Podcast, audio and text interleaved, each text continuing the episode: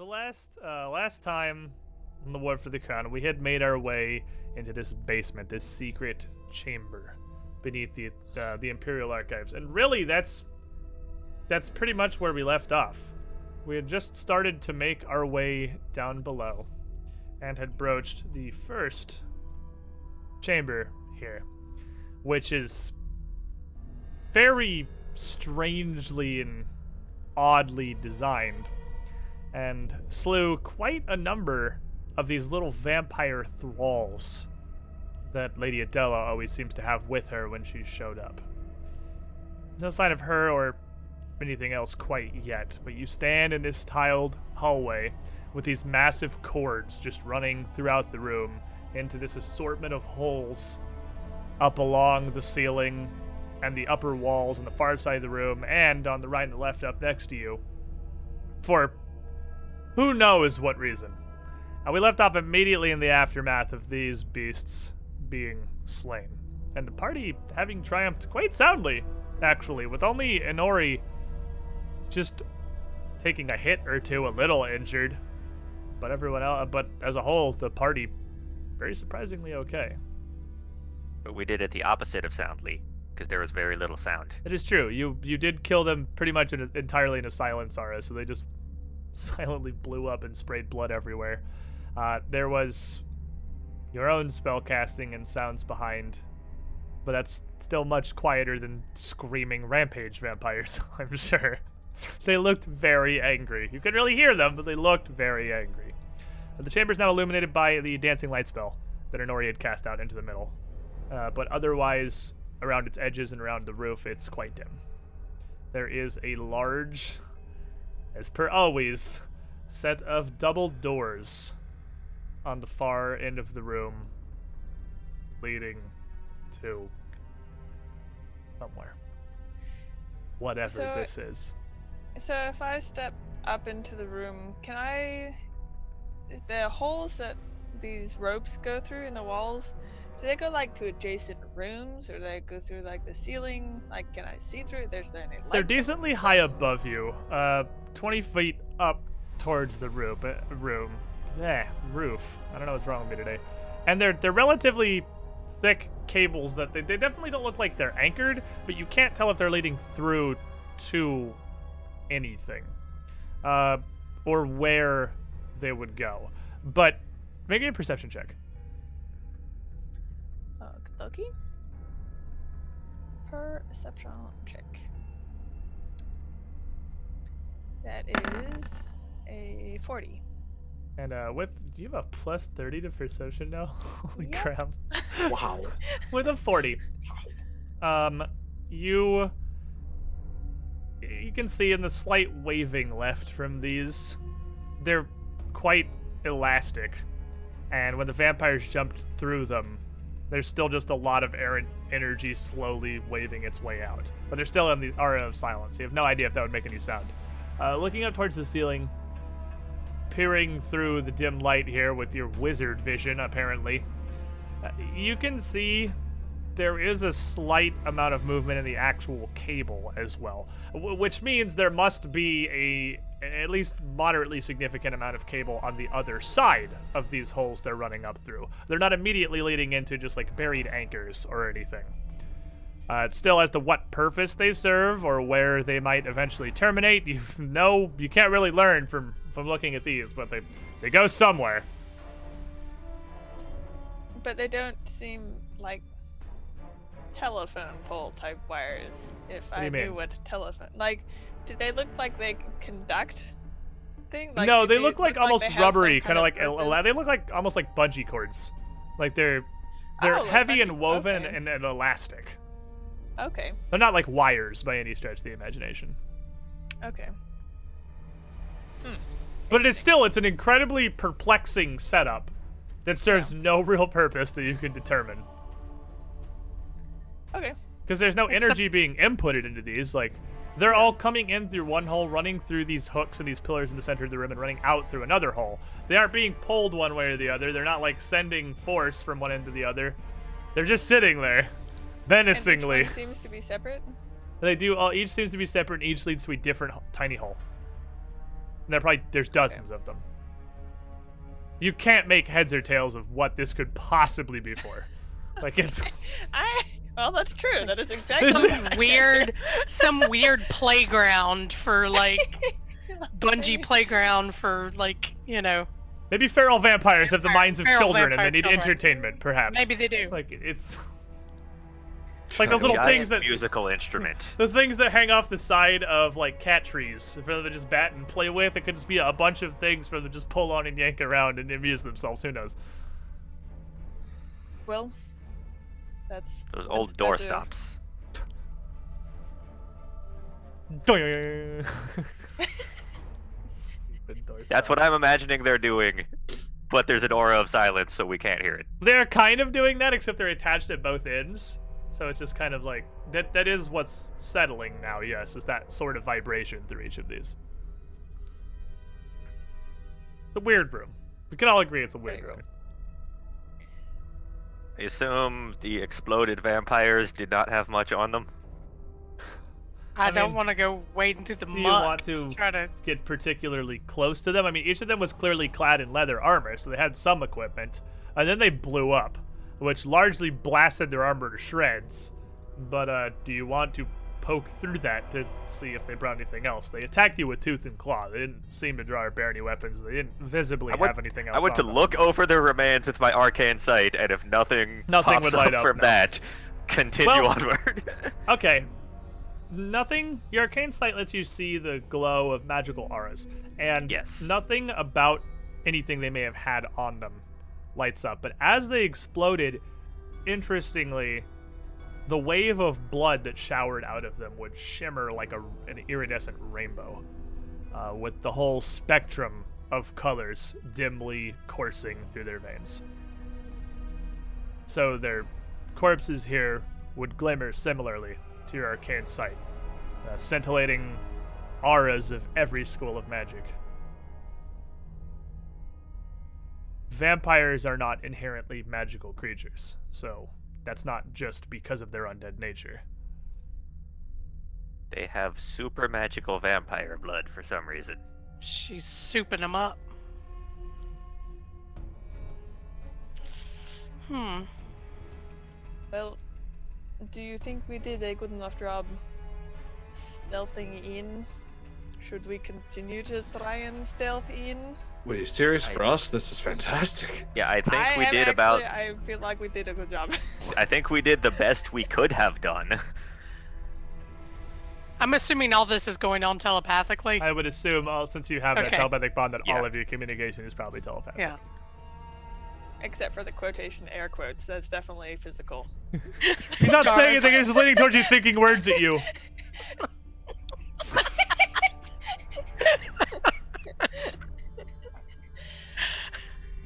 So, should we? I move think we should press on. Ladies first. Now, signal for Kahina. That is that is you also. Yeah. No one calls me That's- a lady. So as It's only because you won't let me take you shopping. as the group of you think at each other, walking through this pure silence, and Dar refuses to stay within ten feet of a doorway, and approach this this double door. It's almost surprisingly plain, given the odd complexity of the room here. It's a very simple doorway. I don't trust this door. And with the 25, I don't trust this door. Uh, with a 25, I should say you are probably doing quite well not to trust this door. Uh, for its simplicity, it has hidden a small magical trigger. Uh, if this door is opened, something bad will happen. Well, assumedly bad. It could also just like explode into healing. You just know it's going to do something, but it's generally a safe assumption. That's yeah, probably... it was there to stop the vampires from getting further There in. you go. Yeah. There you go. So it's just gonna heal everyone. Just yeah, open it. It'll be fine. Uh, Baylor? This is magically trapped. This is the best way to try to non magically trap this. And looking at that, with her pointing it out to you, Baylor, you can see a moderate aura of evocation shimmering around the door's latch. Um, and since you, what's how does your spellcraft work without casting detect magic? What is it that you know? You just, it's just like a minus five or minus ten on your spellcraft checks. Uh, that's for identifying items. Oh, so I won't help you with the trap. Okay, fair. yeah. enough. Would you like me to roll a spellcraft as I am Um, looking over this? Unless you can cast detect magic silently, you're gonna need to s- dismiss the field of silence first. But then, yeah, you you definitely could uh, attempt to inspect this and go ahead and roll me a spellcraft check.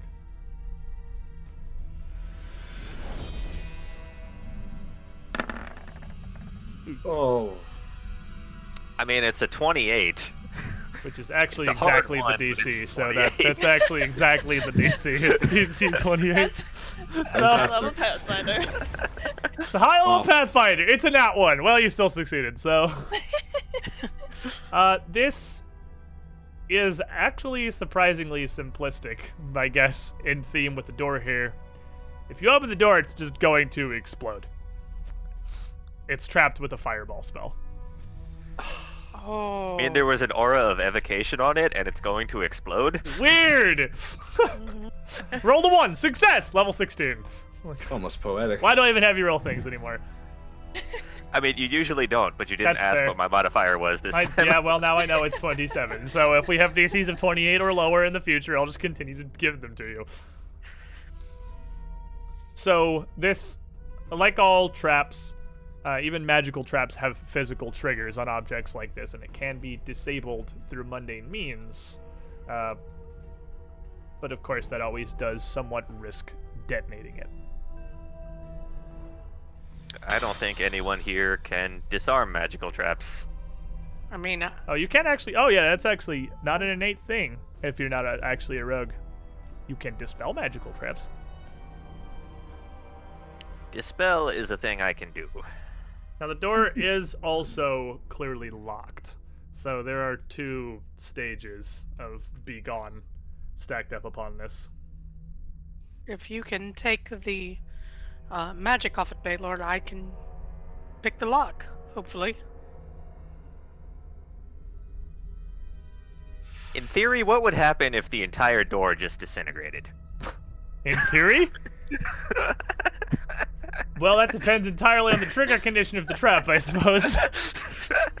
Which generally is forcing a lock. And with a trap like that that's on the actual latch on a double door, ironically, disintegrating the entire thing would typically not activate that.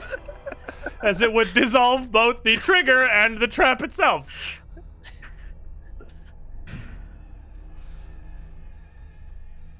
We're not doing that. But we, he just wanted everyone to know that he could. I, I just I just had the thought and had to ask. So dismiss the silence and dispel. Uh, the- silence the would silence- be dismissed already from his. Uh, yeah, it would. Well, it it only was like a minute and a half. It lasted Yeah. for. So Yeah, I think before we were even walking forward, it would have been gone. I actually did not know it was rounds per level. I thought it was longer than that. Pretty sure. Today I learned. per level when I Regardless, it's looked. gone now because we would have needed to dismiss it to identify the aura on the door. Either way. So, how do we proceed? I can try to dispel this trap. Always sounds like a solid plan. Mhm. And uh, as Tara steps, Tara and Ori slowly inch further away from the door, having learned that it may or may not explode. Baylor is going to attempt to simply unravel this trap. Give me your dispel check.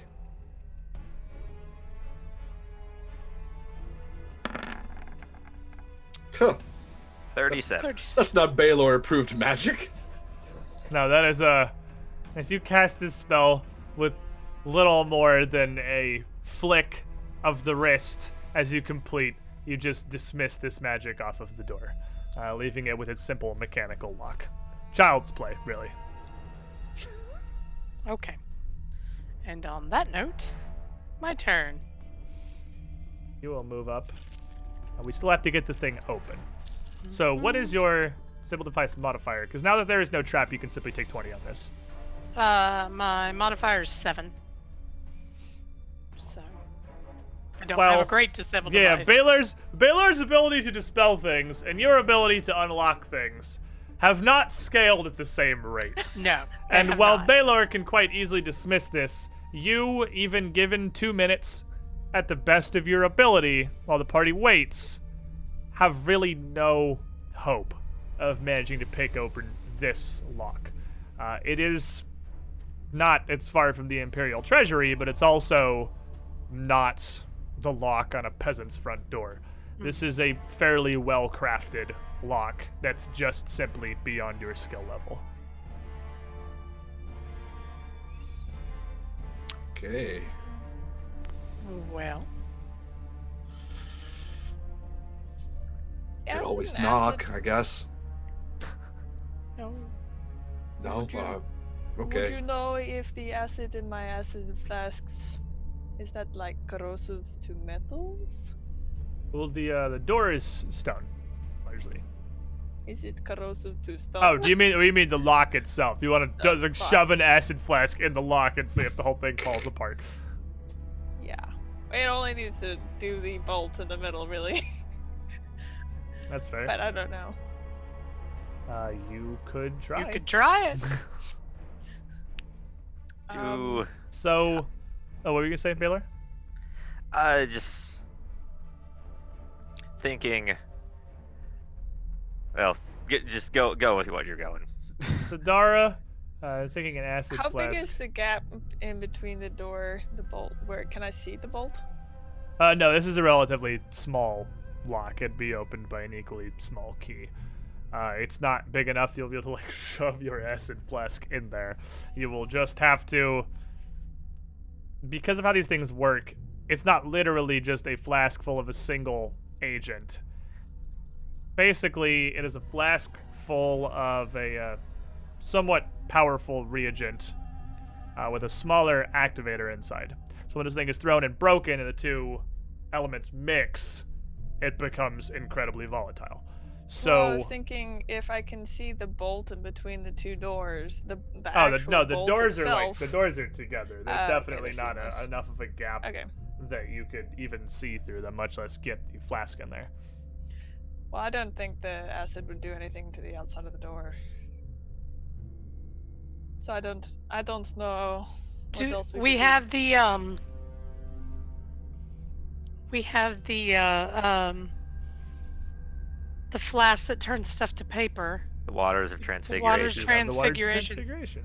We could just put that just on the lock bit. I love that you guys battered through the four insane feral vampires with no difficulty whatsoever, and now we're totally stumped by a door with a A door. regular lock on it. Don't you remember? We just We're- we're- talked about our fear of doors. We're trying to do it quietly, is Quietly. the problem. That's fair. You're trying to not We blow it up. do it You- loudly. You have to remember the entirety of this campaign has been Nell walking up to doors and just body slamming That's them That's true. open. You have lost the Nell factor now.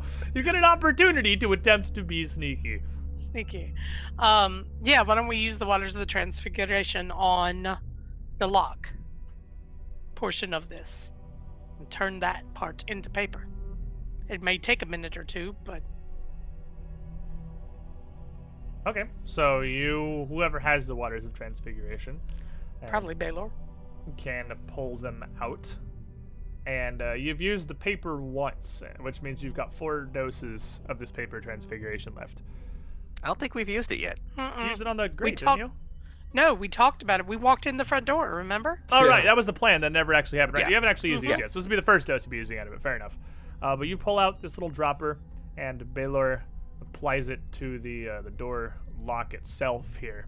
And since that's a really pretty small object, uh, you can watch as the magic is wrought, and this lock in seconds changes from this dull brass to uh, browned, almost paper mache that you could physically just poke out of the door with a finger. Okay. That's what we'll do. Just reach in and poke and pull it out. Somebody else's finger, not mine.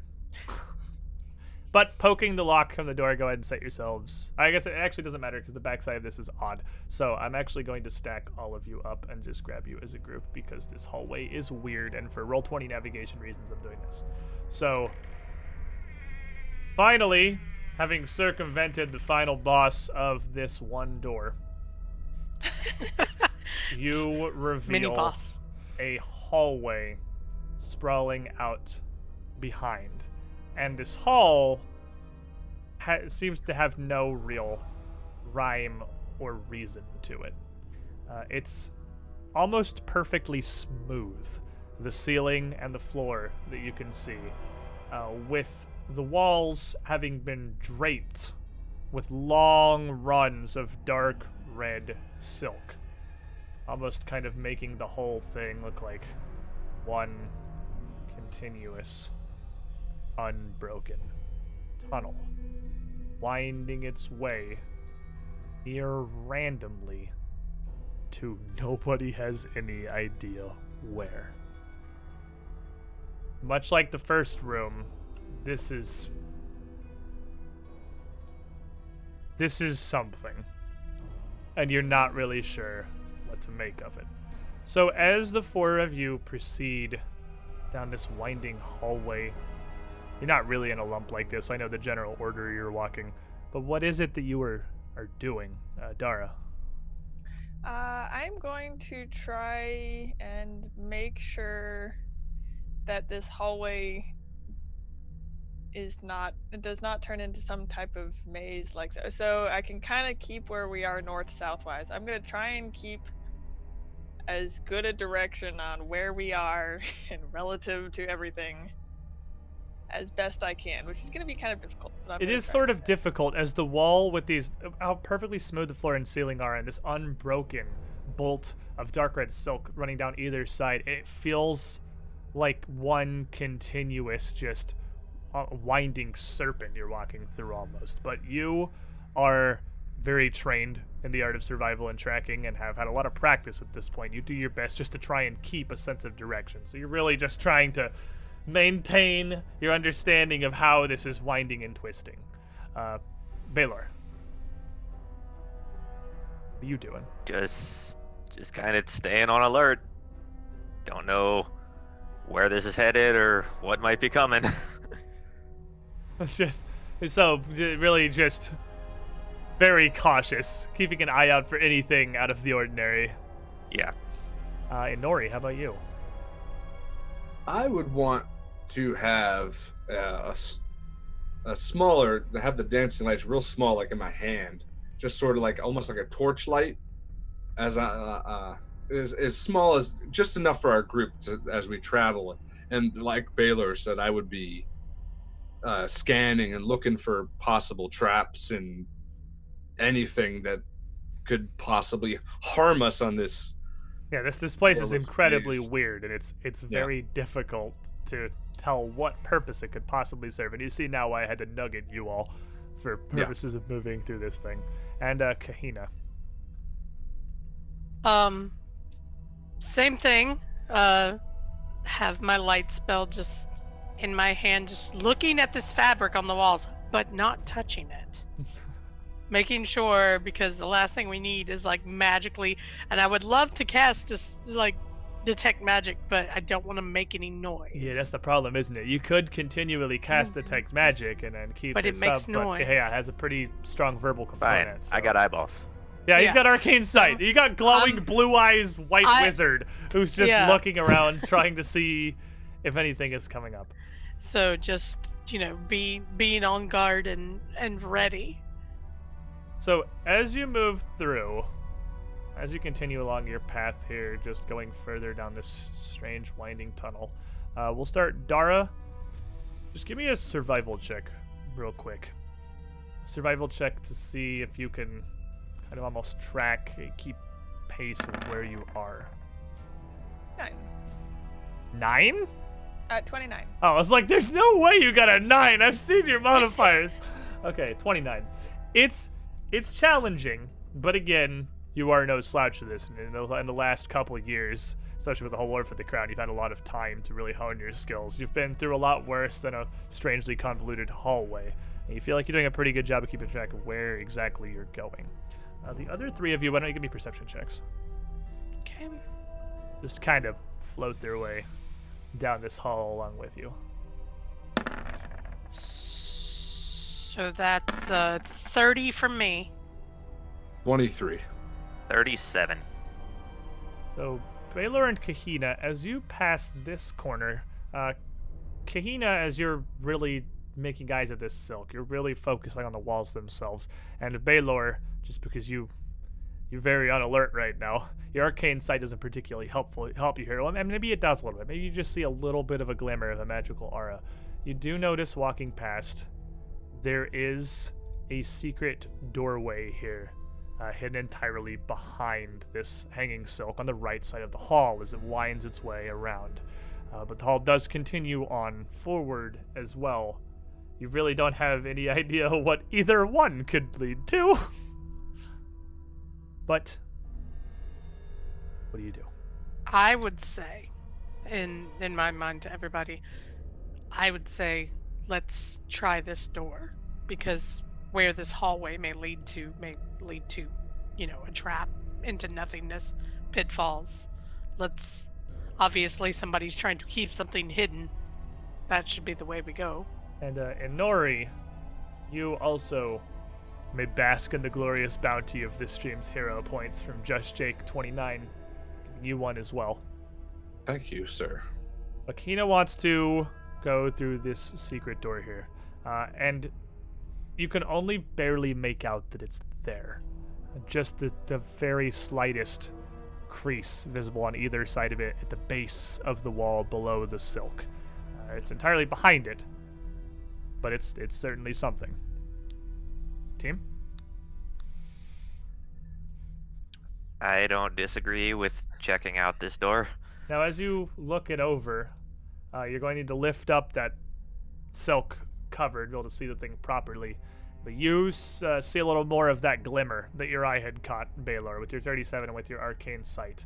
And you can see just the tiniest little keyhole set in the side of this slot of smooth stone. And inside it, the faintest glimmer of another aura of evocation.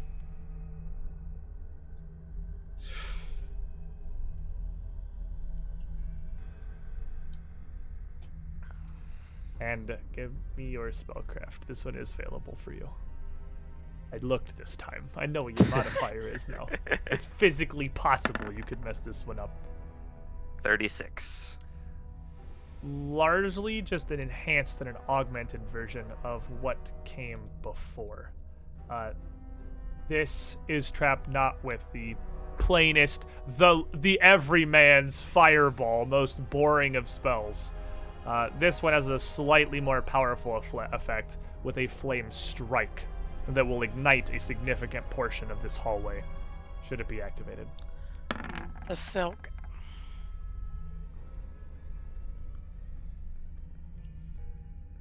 So, how are we supposed to get in places that are locked?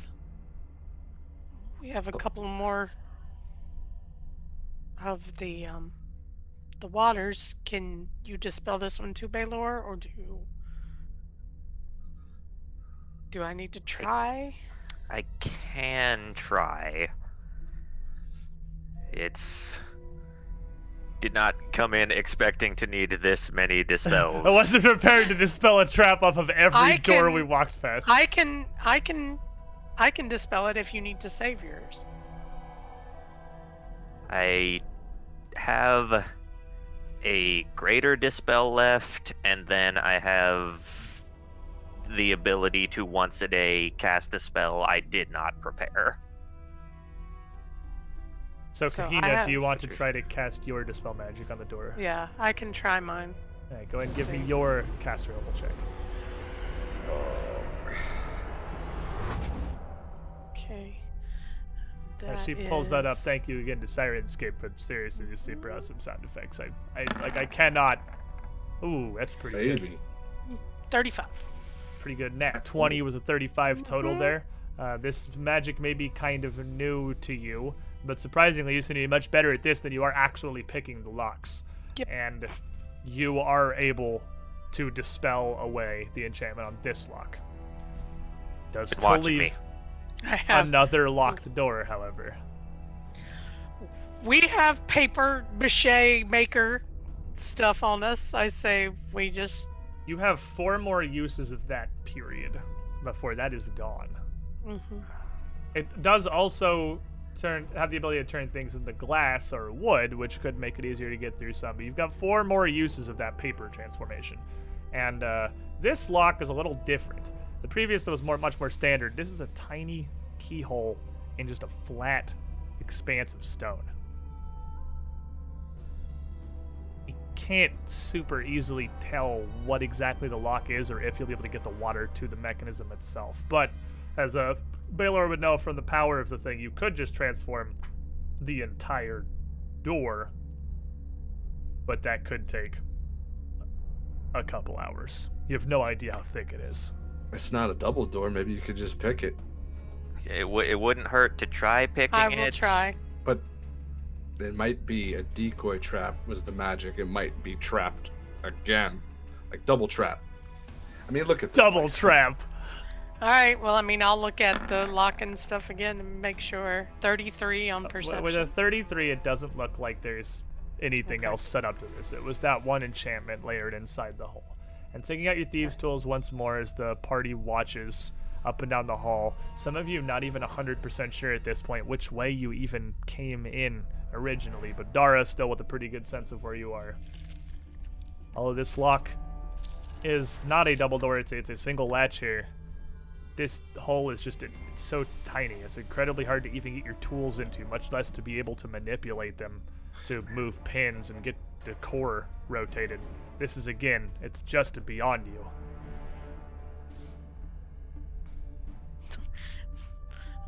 I'm not. Didn't claim to be a thief, so. You have a set of lockpicks. This definitely does not make you a thief. And slightly. Slight know how, and that's about it. You could pick like a middle schooler's locker, probably. Yeah. But again, just not something you can do.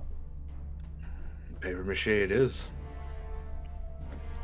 Paper mache it is. How, Um, do you have another idea? how Beto? thick do you figure this door is? Well, we shall There's see, really no way to suppose. tell. I mean, yeah, that's that's the problem. If you tapped on it, could you tell? Um. Anyone have knowledge engineering? Baylor obviously probably does. I was about Um, to say, is that anybody besides me? I mean, I have uh, I have some knowledge engineering.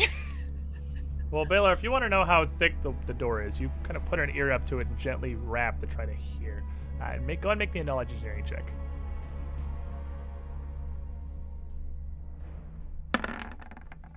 That's gonna be a 25. With what you hear back from this, uh, though it's set very smoothly into the side of this wall and knocking to either side, it does seem like these are just full walls. Uh, the door doesn't sound like it's more than an inch or two thick, actually.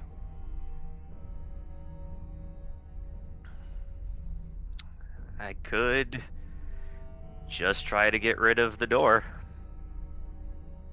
we are fairly slight people. We could just make a line through the door, and maybe it might take a little bit less time.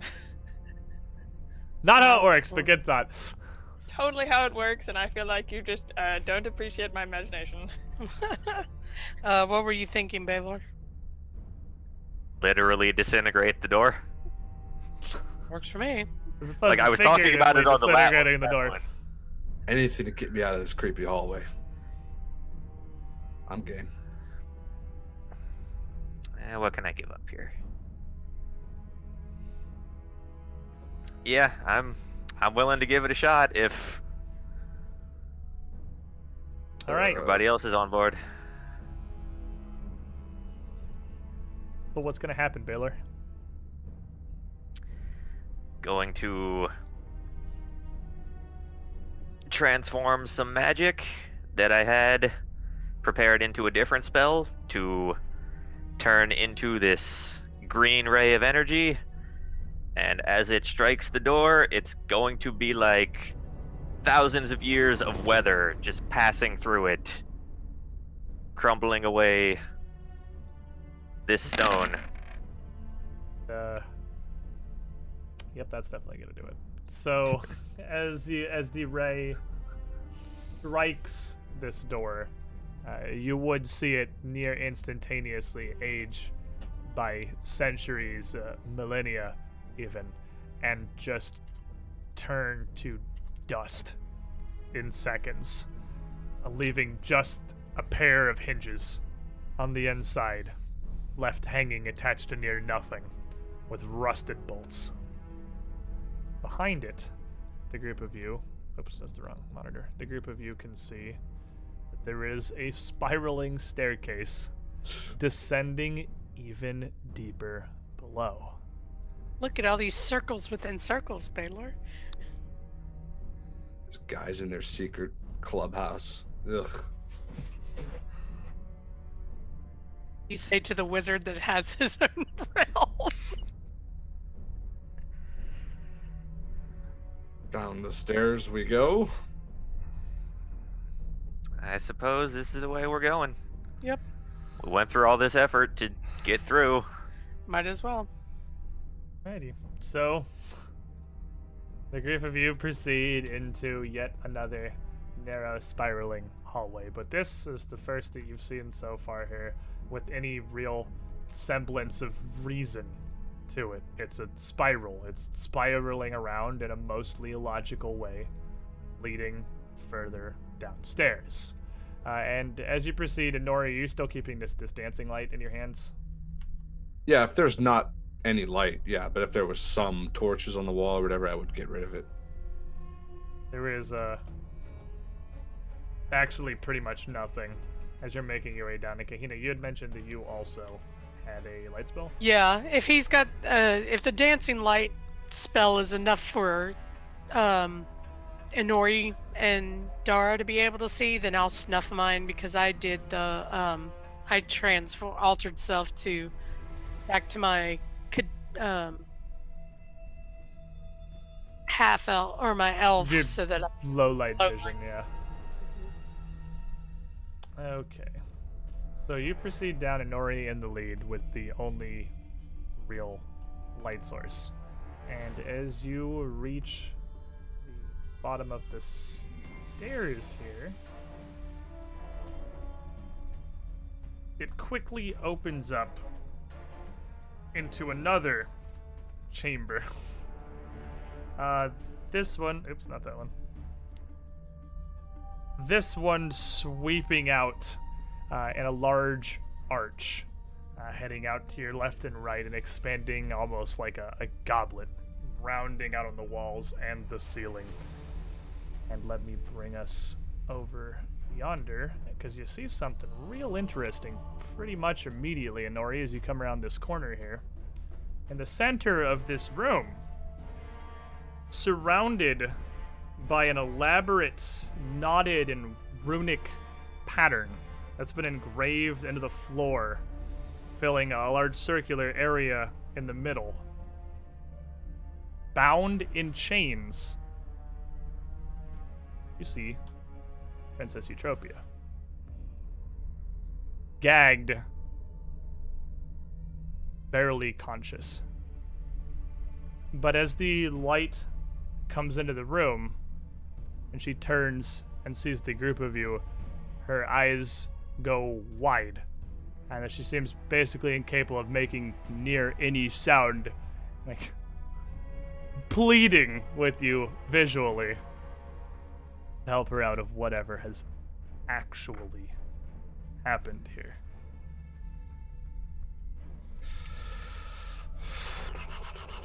I don't still have my true seeing, do I? Uh, no. I think so. Baylor. Yeah, I'm gonna look here, over. like- I think Nori and Kahina really could see Oh. this. Though, as they come Baylor. Well, I was saying, into the. Baylor, you need to come over here and like push myself up uh, to the side and stuff to let Baylor. Like, we're talking telepathically. Yeah. Oh, okay. Yeah, it's, it's still telepathic Alright, bond is still up. That lasts forever. Yeah. Yeah. It, Those it are- lasts forever.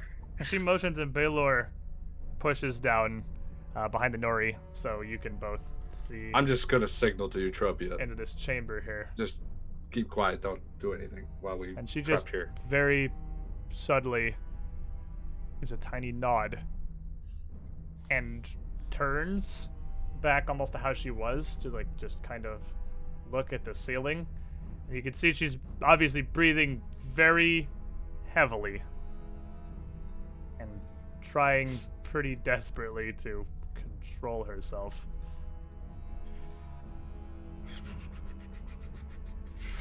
Okay, so I'm just gonna lead So- here, guys. What is that? I mean, it could be her. It could be Jareth. So looking across the room, does anything on the floor have a magical aura on it? Looking throughout the room here, uh, no. Nothing on the. Does your arcane sight let you. Ooh, you're a. Actually, you are a half elf. Make me a perception check. Just, just perception check me. We'll see how it goes. I shall throw you a perception check. Why don't we just use stats to decide things? 28. Um, looking through the room, uh, you can see similar to upstairs. There is uh, just the extended silk curtains covering all the walls, but these ones snow white and uh, almost waving gently as if a breeze were moving through the room, but they don't appear to be magical in any way. It's just unsettling at, best. Uh, nothing about the runes and the pattern carved into the floor lights up as magical either. Um, you can see a podium just barely in the darkness, the edge of the light, back in the far northeastern corner of the room, turned facing out towards the chamber. But nothing there that you see.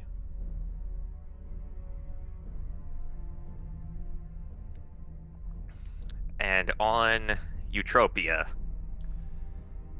Nothing. all right.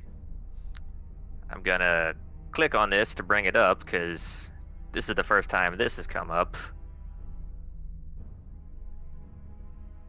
I'm going to focus on her and it lets me determine whether whoever this is is capable of casting any spells and what the highest level of spell casting they can do is. He is not. No. Okay. Tropy has never been a wizard. Yeah, well, bl- if this was Jareth, Yeah, Yeah, if it was cast. Jareth. if, if this was Jareth, well, to be fair, let me let me anyone look. I gotta bring Rakshasa back up just out of my own personal curiosity. Would that, or are they super? No, they are spells. He actually just has spells. It's not supernatural, right? yeah, it's it's spells or yeah, spell-like actually, abilities. Okay, it is in fact spells node. Yeah. Okay, so if it was Jareth, yeah, you would see his ability. Uh, Yeah. You would see his abilities to cast spells, but it is not, in fact, Jareth. We have All right, for ruled out that- one possibility. Yeah. Not Jareth. Well, that well that that's a big one. That's a pretty big a one. big yeah, one to that's a, that's a big one to rule out. we've been fooled by that before. Twice. All right, and I will communicate to everyone else through our minds that from what I can tell just from looking, this does not appear to be a spellcaster in disguise. Buried Eutropia. What is this? I I mean, Did we bury Eutropia though? I mean, did lookalikes are. There was no soul to bring back when they tried to raise her. It could have been a dead body they transmutated to look like somebody else. that's a good point. A a way that there wouldn't have been a soul to bring back was if the soul was still here, still alive.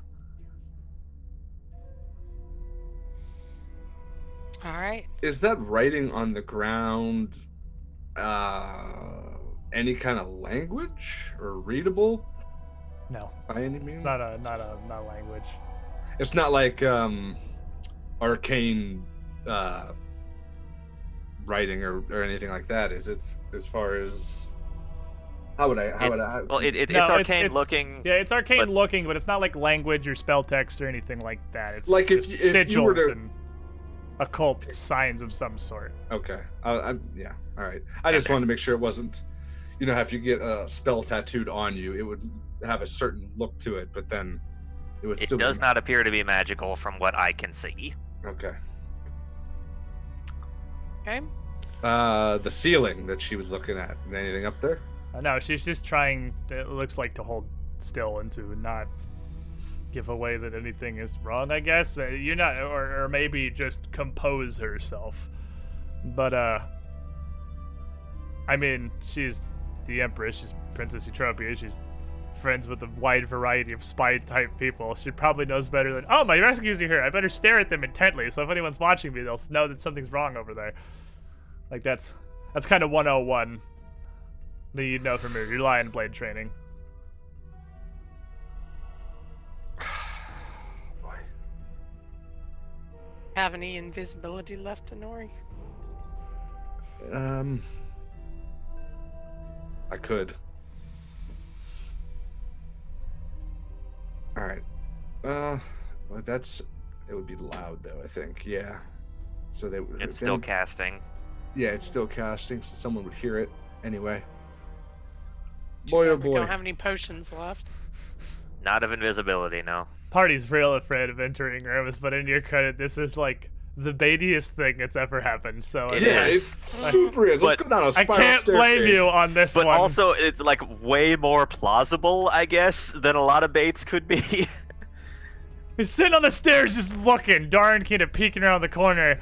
And Ori and Baylor sit on the stairs like, what do we do? What do we I'm, do? I'm just gonna look at Dara and say telepathically, cover me, and I'm just gonna walk out there towards Eutropia.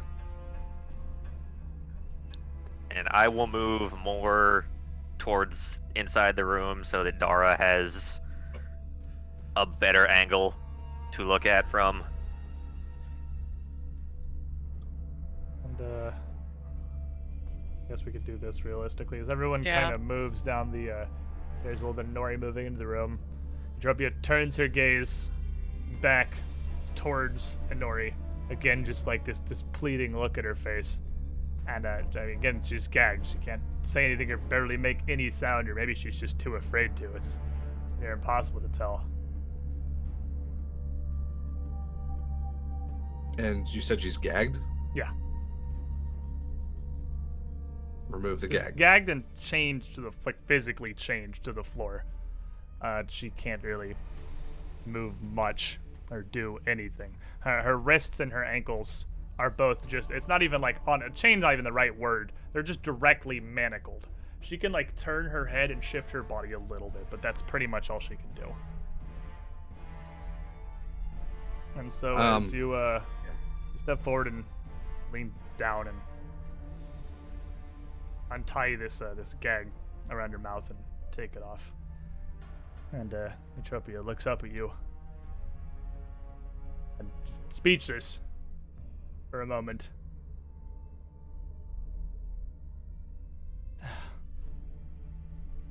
Thank the gods.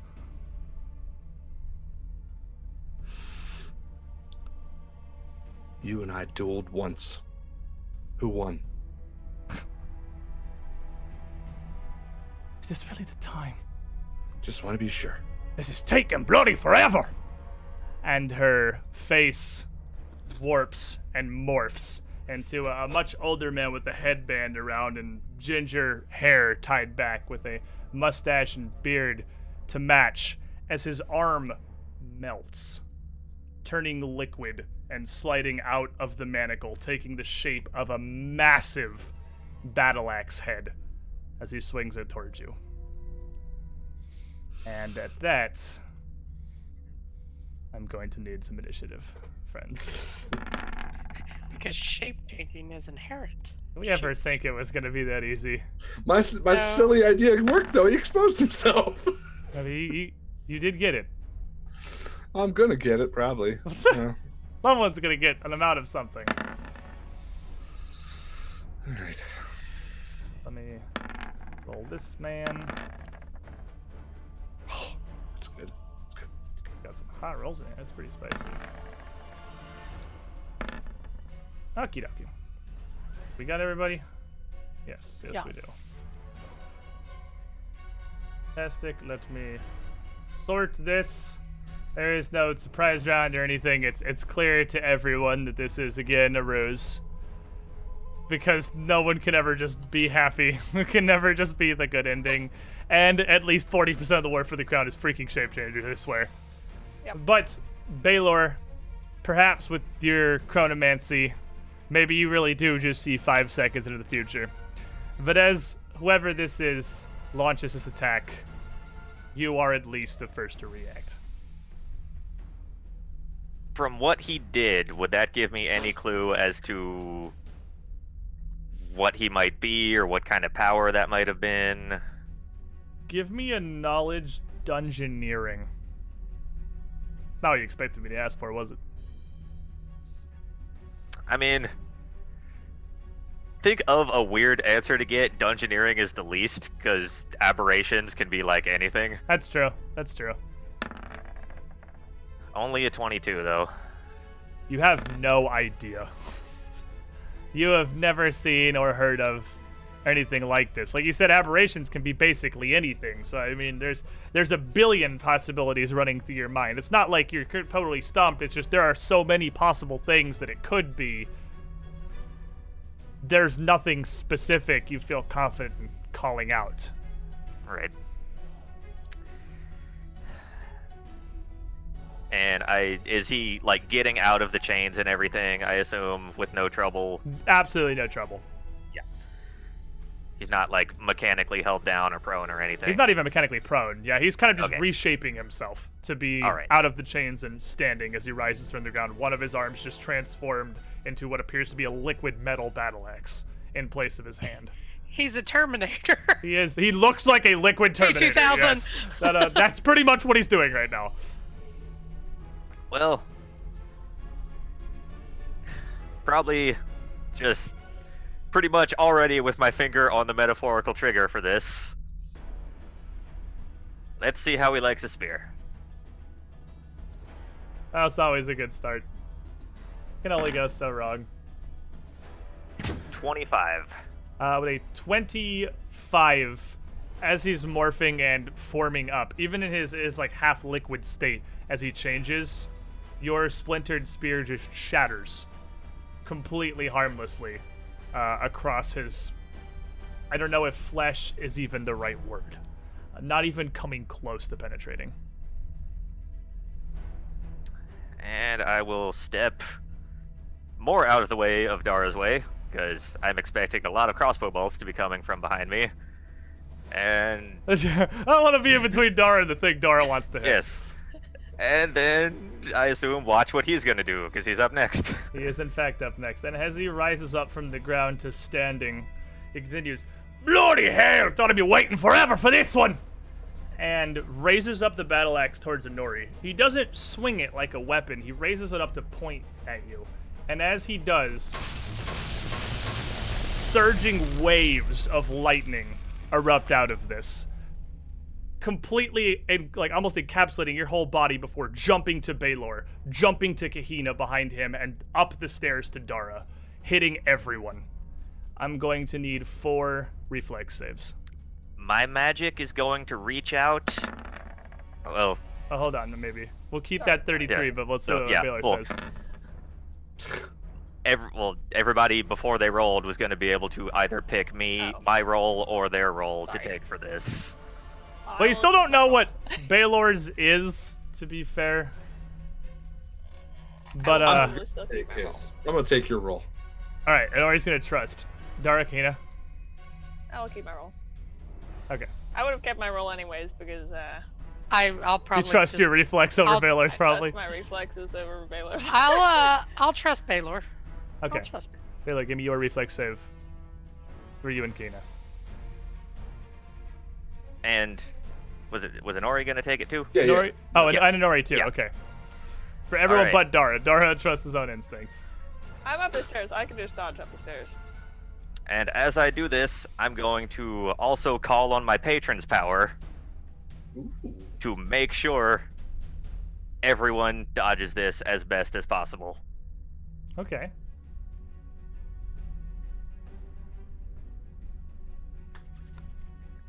So the first roll is going to be a 30.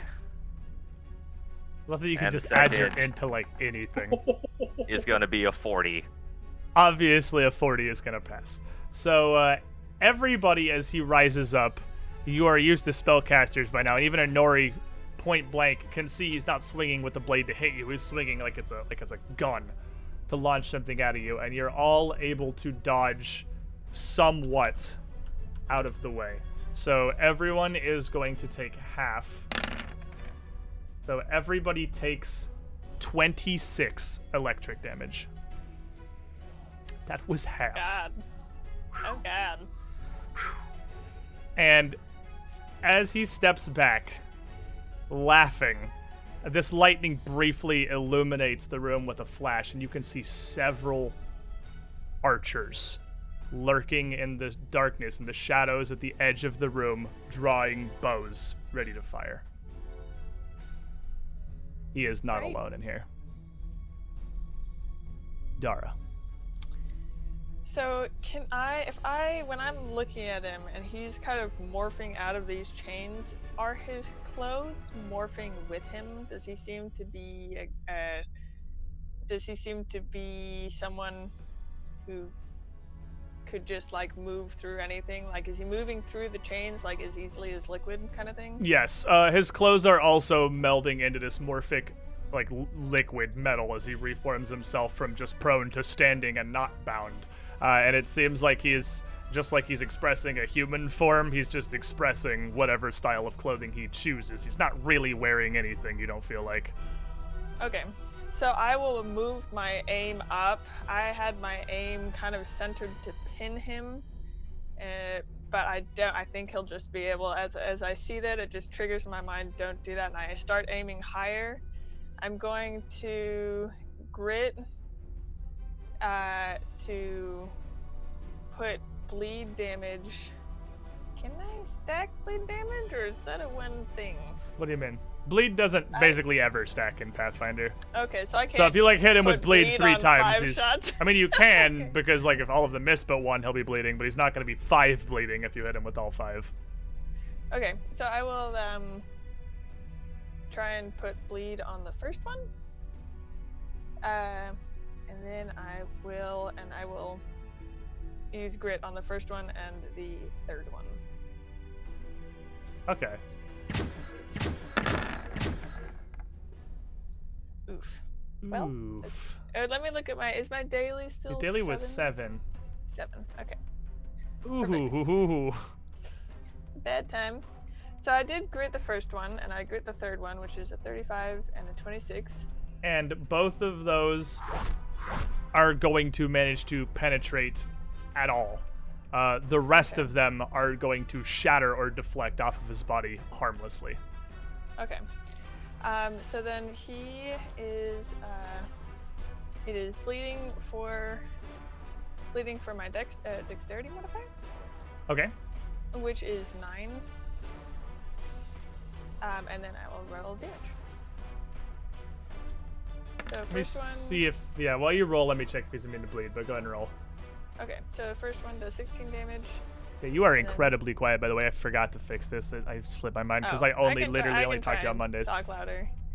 And then the second one goes for uh, 14 damage. Surprisingly, he doesn't appear to be immune to bleeding. Which I would totally think he would be, but doesn't seem that he is. So that works out pretty well. So he's bleeding for nine, you said? Yeah. And he has taken a total of 30 damage from those two hits. Does not have any DR. You feel like those uh, those bolts that do land do land perfectly fine, uh, but they just barely indent in him. Uh, just just kind of embedding themselves and turning the flesh around where they hit back to this light blue, this liquid metal sheen that you can just visibly see. It does very little to him overall. Uh, Yeah. but it is starting to blast away, and he is clearly bleeding. Where you've struck hard enough, this these hits, they are running away. Uh, they are causing that liquid to almost lose form a bit. It, it looks moist around it, not bleeding proper, but it's, it's done something. Okay. And Nori. Okay. Um, I am going to do some arcane maneuvers with my hands and cast a spell upon saying Raven's Heart. Giant incorporeal black raven appears behind me and wraps its wings, enveloping me and granting me stone skin. All right. And I'm going to five foot step in and attack this man with Ciaran. Give him some Uh, cuts. Yeah, and as I step in, free action, Ciaran Black Smoke out the blade as I swing. Uh, that is a 26. A 26 is going to connect with him, but your blade just scrapes across his metal flesh, doing nothing. Hmm. All right. Second swing. Come back across, maybe in the same exact spot I hit. Oh, tonight that's a miss. And that one will duck under entirely with the 19. Okay, that is me. Alrighty. Then, in the as you move forward and bring the light towards the back of the room, uh, as it pushes forward, the, uh, the the dim light is pushed back, revealing a pair of these uh, similarly equipped assassins, the way you'd fought upstairs in the archive. Uh, more of them ready and at the waiting, their bows drawn. Uh, the first of them aiming her shots back towards the wizard, Baylor, in the back of the room, and the second returning fire up towards Dara. So, Baylor, what is your AC? Am I flat-footed against this? Yes. It would be attacking from stealth. But as the arrow goes towards Baylor, a bolt is gonna fly over his shoulder and ping it right out of the air. Is that automatic? You need to beat her attack roll. Uh, no, it's it's automatic. It's once per ding. Okay. So Dara, reacting quickly, shoots the first arrow out of the air that's headed towards you. Uh, which I'm not positive how it Oh, it is interacts shoot with. regular actually. Yeah, I'm pretty sure you have to a- shoot regularly to beat her attack. Yeah. So let.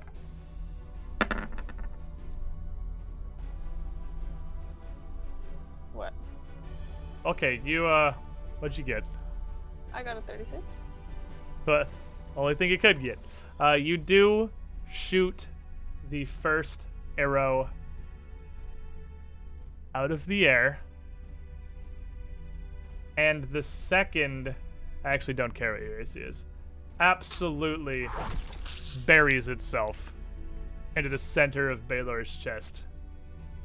I 2020'd the second arrow. Oh no. Wait, didn't wasn't he aiming one at Baylor and one at me? One archer's aiming at Baylor, one archer's aiming at oh, you. Oh, okay, okay, okay. They're okay, full I got it, attacking. This isn't a Yep, surprise round. Okay. They were just stealthed. And. Ooh, what is your actual damage? The good news is I don't think it's super high. It's not the worst thing that's ever happened. Uh, that arrow is going to hit you for 28, and I'm still going to roll sneak attack because that's a separate thing. I'm gonna say that's not maximized, not a 20 with a 20, because it's a different thing. Yeah, cool.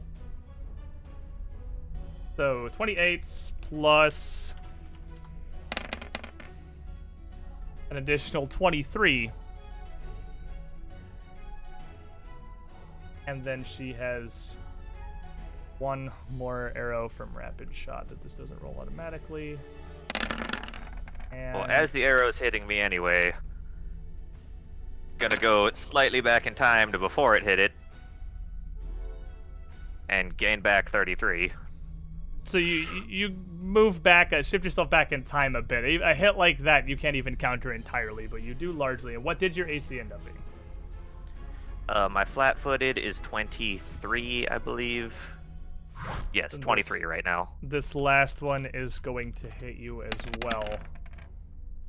Uh, but this one, fortunately, only doing 24.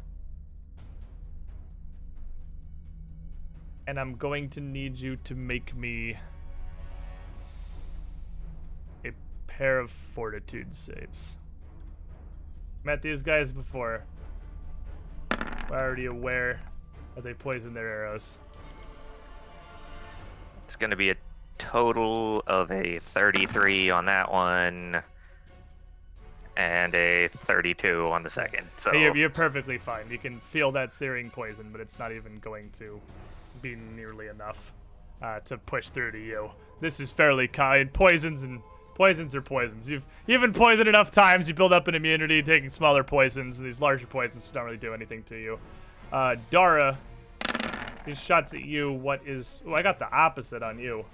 Oh, that was a nat one into a nat one into a, a 2020 Baylor and nat one nat one Dara on the first Wow. two shots, and then she gets one more with rapid shot. What is your flat-footed AC? She might land one if the salvo ah, of arrows flying towards I you. I can no longer be flat-footed, so Ooh. Uh, I am AC 37. So with a 37, Jeez. all of these arrows are going to rail in and bounce off against the stairwell next to you as your inability to be caught flat-footed. You reactively duck back behind the cover to that central pillar of that staircase and shield yourself, and nothing lands. Aina and Baylor, All right. you're up next. So, uh, with my uh, move action, I'll start my song. Have my little guy singing now, so we'll know I'm singing. Um, and then I'm going to five foot step over to Baylor and just reach out and slap a hand on him right quick and throw one of these out. You see him take those arrows. and- healing. As says, no, no damaging the wizard. I need the wizard. yeah, please no. So, and 39 hit points back into Baylor. That does help, but he's still taking a decent, uh, decent hit. Yeah. here. So 39 into Baylor, um, and just be like in our minds, just like get back. I'll I'll take some of these arrows for you, and uh, that's going to end my turn with my song up. All right, Baylor. I am going to step slightly behind Kahina, Good idea, he thinks. hoping that Dara is still going to have an okay shot over me. But I need to be able to see Dara because this situation has gotten a little iffy. And it's time to break out some of the big stuff. was iffy before the two archers revealed themselves. Now it's mega iffy.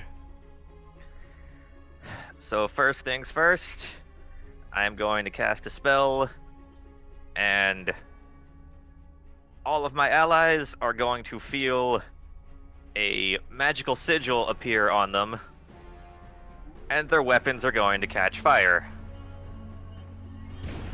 All right, neat.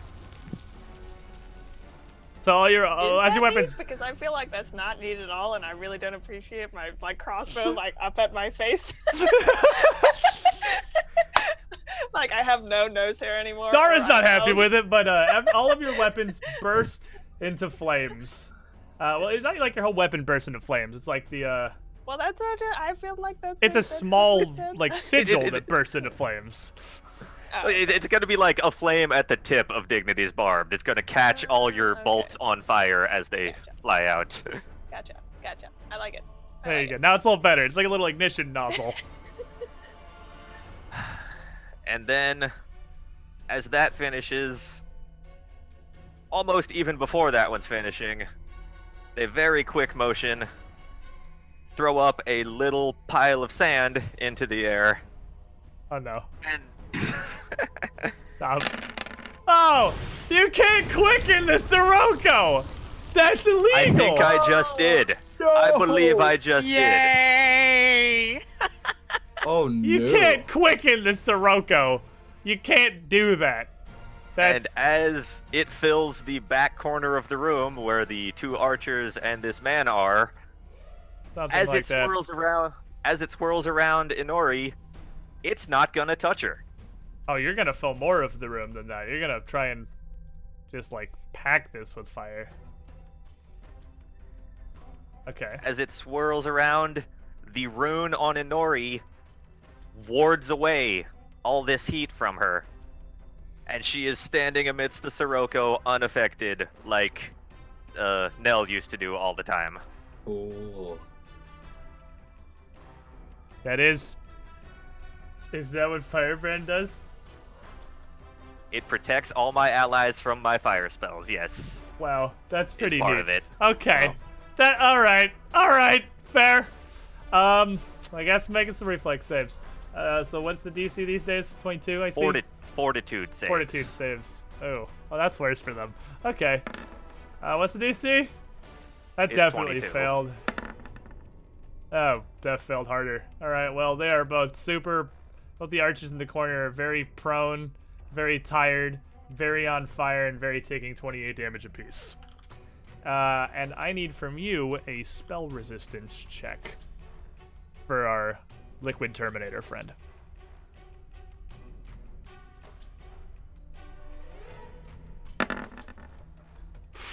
Of course. 40. I don't know what I expected. All right, he's also on fire. Oh. I didn't even buff that one. Yeah, he's also on fire. What's your fort? Your fort is much better. At least he passes the fortitude save at least. So so he is 14 damage, does not get knocked prone, but if he can be fatigued, is still fatigued. Unless he has fire uh, resistance 14 or higher. Can he be? fa- He can be hit by a lot of things that I didn't think he could. Yeah, he appears to be able to be fatigued, which is surprising. But yep, he look he's fatigued. All right, that's a turn. So he fatigued is going to rush out of this Sirocco past the Nori here. Uh, just uh, morphing this battle axe into a massive, almost like a snow shovel. He just throws up over his head as he runs out, trying to protect himself. As his other arm widens out almost into a heater shield, he just holds in front of Inori. So I get to smack him. both of you get to smack him. Yeah.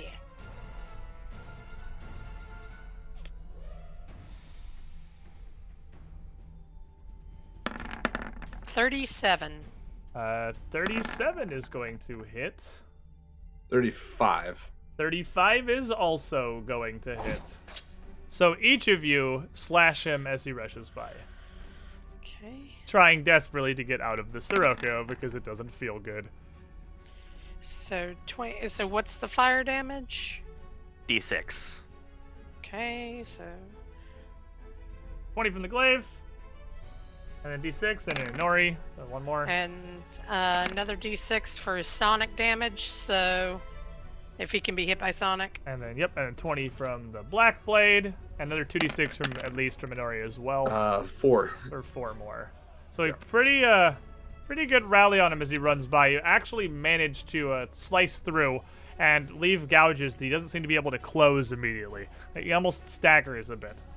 But as he as he changes his focus, and his uh, he warps back this shovel to a, a more human hand, and doesn't so much cast as he seems to just let go of magic that is he's holding inside himself. And a protective sheen of magical energy pops up around his body. Uh, this does not provoke or anything. He's not casting a spell. He's just letting it out. Uh, but Dara, you can see that where the bolts have landed, this this liquid starts to uh, harden itself again near instantly, and he does have some ability to seem to bring these wounds close, as he just seems to regenerate an amount of uh, the damage you've done to him back automatically. Is that protection identifiable to me?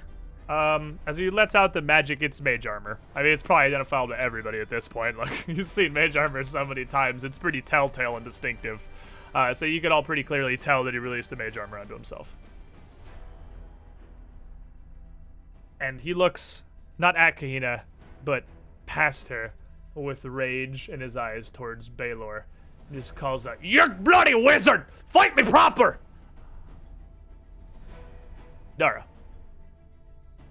Okay, uh, so I uh, aim through almost easily aim through the the uh, teammates in front of me, um, and I am going to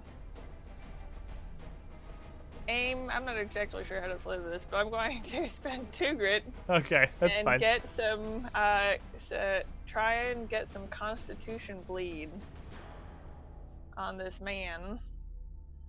Okay. Uh, and um, I'm not. I've never actually used this before, so I'm not quite sure if this is like a one-shot thing or if I just tack it on to other shots. Uh, each power says.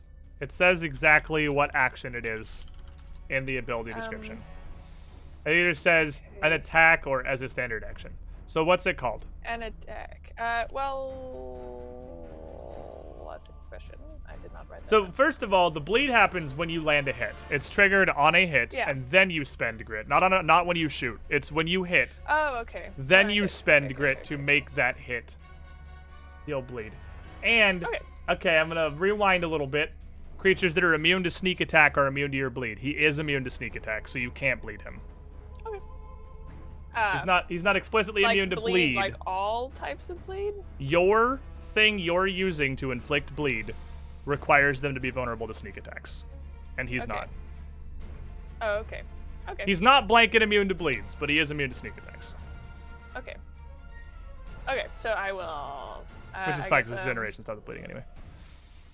Well, for the con bleed, he wouldn't take that either. No, he can't take any bleed. Okay. From you. Okay. From me. Okay, perfect. So I will just um I will just fire again. I will try and read my kind of bolts through the teammates in front of me, which is not too difficult. And I will uh use two more grit. But the first three will be grit. Okay. And now you're shooting through cover and this new spell he's cast up, but uh, you know Grit is going to pretty well ignore Mage Armor. Yeah. And none of those were seven. But we had the first three were gritted, and it was a 34, 34, and a 36 with a All those are going to hit. He is immune to crits. Okay. Okay, so this is crossbow deadly. Yeah, crossbow damage, then you'll end up with a total of 66 extra damage. Okay. Uh, six oh yeah, right, for the fire and the sonic. Yeah, okay. fire so and yeah, sonic so on three hits. 22, Okay? 20, Okay? and 25. Alrighty, and then 6d6 more as uh, as he starts to lose more and more control of his form, unable to stitch it and hold it together at the rate you are doing damage to it. He takes so, 11 and then that's more. 13. Wait, what are the other two for? Uh, no, the last one, it was only 5d6. Oh, Which- okay, okay, okay. And then I added one more. Because the little roller actually only goes up to 5. Fair. You uh, you are managing to p- tear him apart faster than he can keep himself together by a pretty significant margin. And he's almost then I'm- completely lost any semblance of a human guise at this point, and is just a blob of this light blue shimmering liquid essence just lashing out with bladed extensions. Okay, and then I'm going to uh, duck behind. I'm going to step back here, uh, duck behind, and try and uh, get out a, a different kind of bolts and, and start loading them. All right. Hey, you do manage to get yourself completely out of uh, line of sight there. And Nori. As his flames, this jet engine just washes around you. You can tell this tiny sigil he's emblazoned into the hilt of Ciaran is warding you against his magic. Definitely not that guy though, who is that ran right out of there. Get me out of here. If I used an AOO, do, do I don't have a swift action this turn? AOO is not an action; it just happens automatically. Okay, I was. So I do have a swift then. Yep. It's like Okay. five footsteps. It's not an action at all. Uh, okay, then I'm quickly as I I'm moving to position, I'm gonna run my fingers up CR, and as I do the through the fire, ice is also gonna appear and lightning. So I am I got a rainbow on the sword right now, plus Yeah. black smoke It's point. just It's a literally the swirl, like the trifecta blade of all the elements just oozing out of it. yeah, It's it's the rainbow wall, but is yeah, kind of rainbow wall the Yeah, sword. hit him with the rainbow wall. Okay. and I'm going to five fe- five foot step into and begin some uh, spell Now you are not flanking. He is immune to flanking as well. That was my next question. okay. Da-da, uh, minus one. Okay. Attack number one is hooey, a 25. Oh, yeah, 25 is going to miss. Unfortunately, his he's now reinforced with mage armor, so it's it's only gonna get harder. Okay. Second attack. Oh boy. Uh, 24. Uh, yeah. Also, also Stand still, will ya? It's hard. You can't keep up with how fast he's falling apart either. And I do have a third as well. Probably the way I'm going here. Uh, it's a 32. At 32, it's gonna glance across as well. So led Okay. with that one. That was the good roll. But, but, I usually like to lead with my spell strike. So I'm finish with it this time. Okay. Okay. Maybe you got all the bad dice out.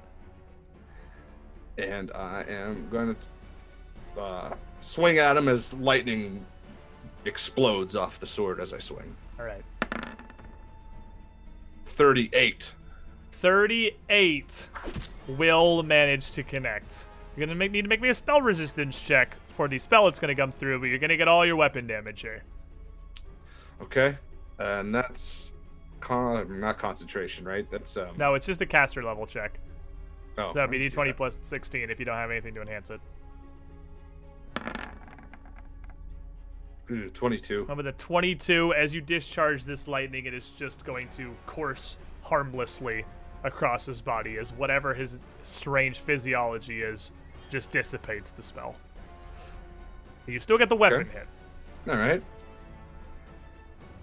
There is the black blade damage, 21. And then uh, the rainbow of elements, And also the Sonic and also the Firebrand, yeah.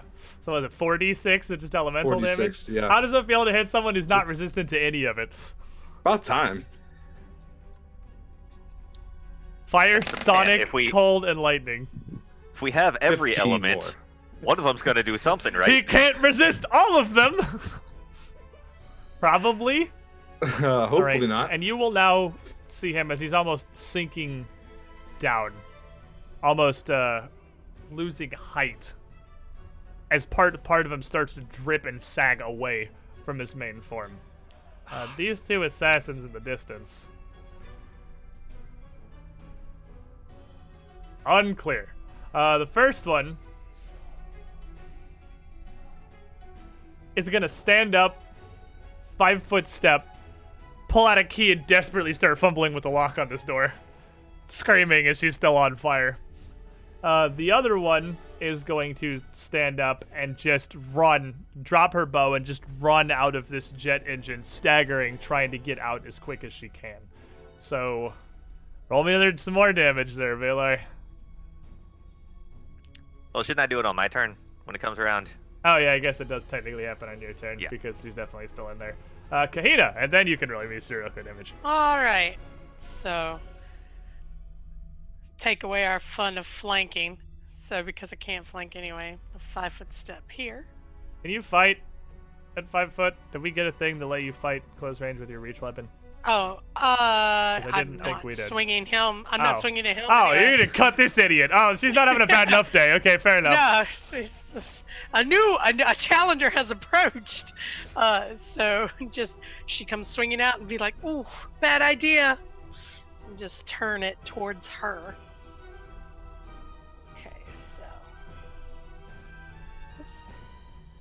I have the measurement on. Let's try that again. Boop. So that's gonna be a 35. And that is definitely going to hit her. She is Okay. fatigued and running into panic out of this Sirocco, having a very bad time. Okay. And so there's the glaive damage.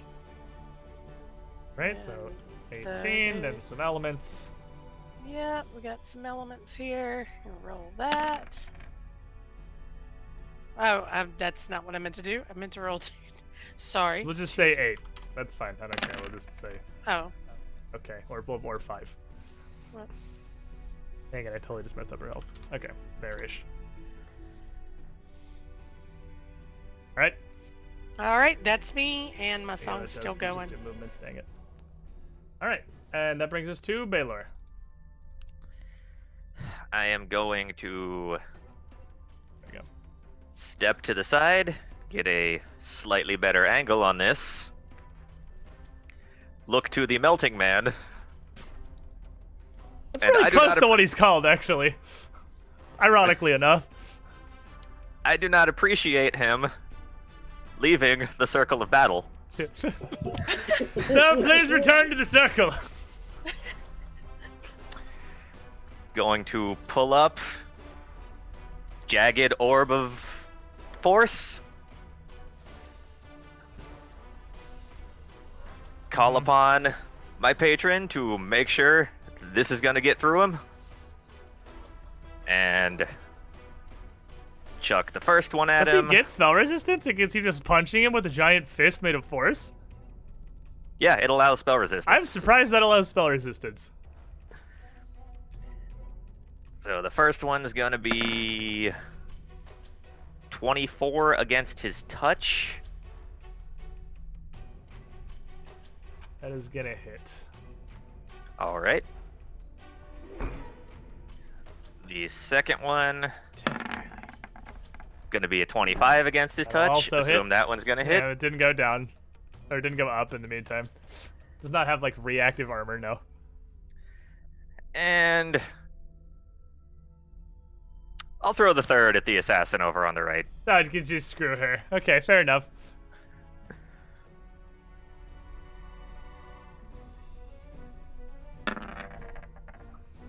And that's gonna be a 36 on her. That's definitely easier to going to hit. hit. Pretty sure 30 yeah, she's she's in a panic. She can't hit with a glaive. She's definitely in that one. All right, so You a spell connect- resistance check. Yes, spell resistance check on Melty Boy. Which, like I said, calling on my patron to basically. Oh boy. Yeah, I think it, yeah, yeah, yeah. Yeah, Do, do I even need to roll the no, second one? No, 46 will do it. You're good. All right. We've reached the point where Pathfinder no longer scales in a way that is reasonable, or that enemies can compensate for. All right, so the first one gonna slam into the guy for 19, Alrighty. And the second slam into him for 20. Okie dokie. And give me the bull rush. Oh wait, wait. Yep. Reflex against the bull rush. A reflex to not be knocked prone after Wow. the bull rush. Uh, well, he passes the reflex save. I mean, spoilers. He's gonna get knocked prone after the bull rush for an unrelated reason. Uh, 44 on the bull rush. Does not do it. Does not move him. 44 does not move him. However, impressive. you Pro will wrestler. batter him into absolute submission onto the ground as the unstoppable, what you thought was the unstoppable force, meets the immovable object. But that actually does not move him. Though he is going to just get obliterated into the ground. And then 17 to the assassin. This poor lady is just getting blasted back into Sirocco. Does Sirocco take at the end of your turn? Haha! She doesn't go in either! Yes! That Well- one's! Yeah. No bull rush on her. Oh, where's the Sirocco for me to click for the one in the back? And let me click her fortitude save. Do better. She did better. She's not gonna get knocked prone again. She's very focused on getting out of here. Does pro, does the fort save do half or just not on fire? It is half. Okay. It, it it's half. But she's she is now exhausted. Yeah, 16, and she's definitely exhausted. And she desperately tries to get this door open. Alrighty. Well, And that's it for me. yeah.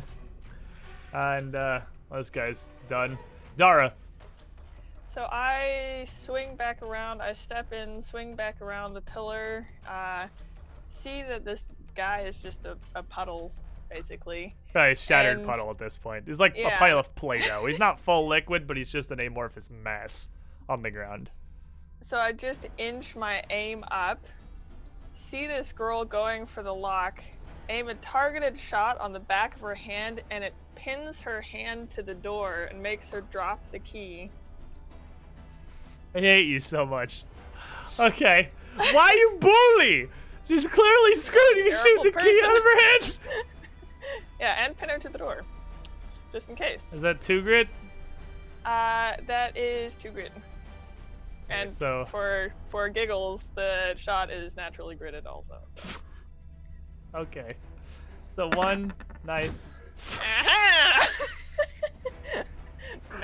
Course, it's a natural twenty.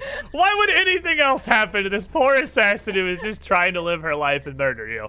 That's a Alright. 52, by the way. Yeah, 52 hits. Uh, her touch AC, exhausted. Yep. Roll to confirm. Uh, let's see here. Roll to confirm. Is an 18, Oh. which is a 50. Oh no! All right, well, you get one of your grit points back, and you Oh. definitely critically pin her hand to the door and knock the key out of her hand Uh, yes. for an amount of damage. Yeah, this this bolt is literally as she fumbles for the key. You hone and shoot this through the roaring fire. The arrow itself also on fire and hit directly dead center in the back of her hand, right between the bones, slamming it against the door and That's- that's not what I forcing the key do. out. Crossbow damage. Here we go. Okay, crossbow damage is. Um. 20. 30, 23. And. 21. And then. And then also- two d6. Well, no, I don't. Is she within 30 feet? For- Exactly. Uh, just one. Oh, exactly. Okay, cool. So for six. You pin her hand to the wall so hard she dies. So, I mean, That's what You hit that vital is. organ everybody Yeah. has in their palm. yeah, like your, uh, what is it, your gallbladder or something that you have in the center of your hand that you just die Sure. instantly if it gets hit by a crossbow bolt. I didn't bolt? realize that she was so like attuned to that one hand. I was originally well, it- planning to just pin her to the door, but As it pins did to the door, the key falls out, and she tries to bend down to get it, and just rips this bolt through the meat of her hand, widening this open as this Sirocco is still just incinerating her, and she's slowly just a charred, cindered husk, slumps onto the ground. Very much dead. So I get another grit. Yeah, you get two grit packs. You back up to 11. and Nori. Okay. well, as all that happened, I'm gonna look over at the one that's not even in the, the Sirocco right now. Not even And- armed, actually. She dropped her bow. Not even armed. She does have a, cl- a rapier at her hip, you can see, that she's scrabbling for, but she's currently completely unarmed. Standing in this firestorm, hair flying all over the place, immune to it apparently to her. Just gonna look at her and say, "You should probably surrender, huh?" And then I'm gonna mage hand the key and try to draw it to me from the ground You can, as I take step, oh, five Yeah. foot step forward to meet it. you can, yeah, you step forward and just reach out. You have CR, you're like, you better stop. I just reach out with the magic and just grab that key and pull it towards you, towards your free hand. That's my turn. Well, Panavar didn't hire no bitch. And she is going to step up to Baylor, draw out her rapier, and lash out towards him. What's your AC, buddy? 28. Um, and as she steps up to this again, Panavar didn't hire no bitch. She is equally skilled in melee, and with this rapier, uh, manages to step up and critically strike you immediately. But without the element of surprise behind her, sort of just a rapier. You take 16 damage. Sure, this would be crippling or outright death to a layman, but that's definitely not you at this point. And Kahina, she's hitting your wizard. See, that just doesn't doesn't fly with me, and it just doesn't. So, five foot step back, and full on glaive attack, and just hands off my wizard. He's gonna get riven. One He's fatigued. forty for the first one. I'll definitely hit.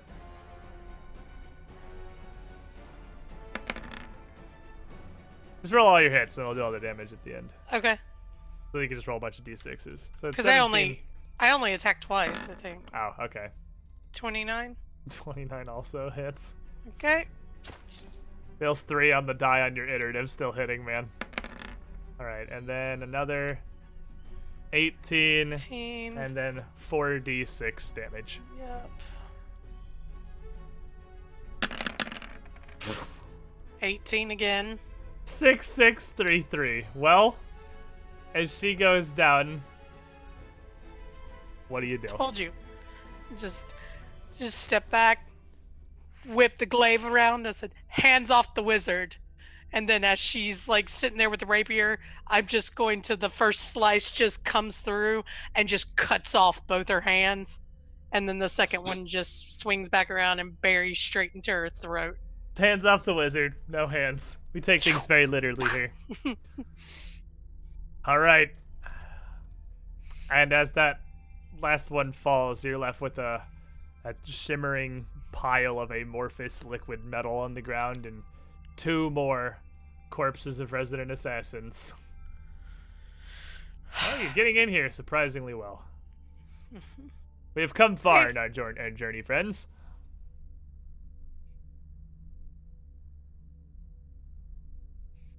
And I forgot about this the first time, but after that rapier comes out of me, my belt is going to start glowing, and the wounds are going to start slowly stitching back together.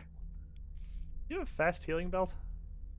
I have a belt that when I get crit, casts infernal healing on me. So it's only one and only for a minute. Well, that's gonna slowly be 10 health. So, I mean, that, that, that, will. Over the next minute, I will get 10 health back. that certainly will help out. At least it'll make you feel a little bit better. Uh, so, as they fall, I imagine Noriki in hand, strutting towards that door, just kind of chuckling to yourself, having a great time.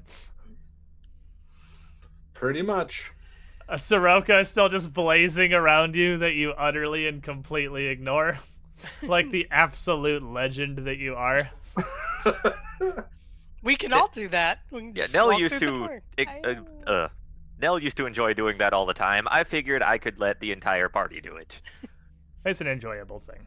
Uh, but before whatever that thing guy blob was uh, did go down, he did let out a pretty solid blast of lightning. So everyone is at least a decent amount injured. And Baylor took some some hits in that fight and is uh, not feeling super great uh, before you continue. I imagine.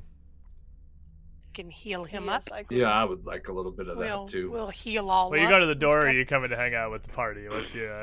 Uh... Uh, Get some healing. I'll come walk out like a legend of the fire and just flick the hair and I'll use some healing.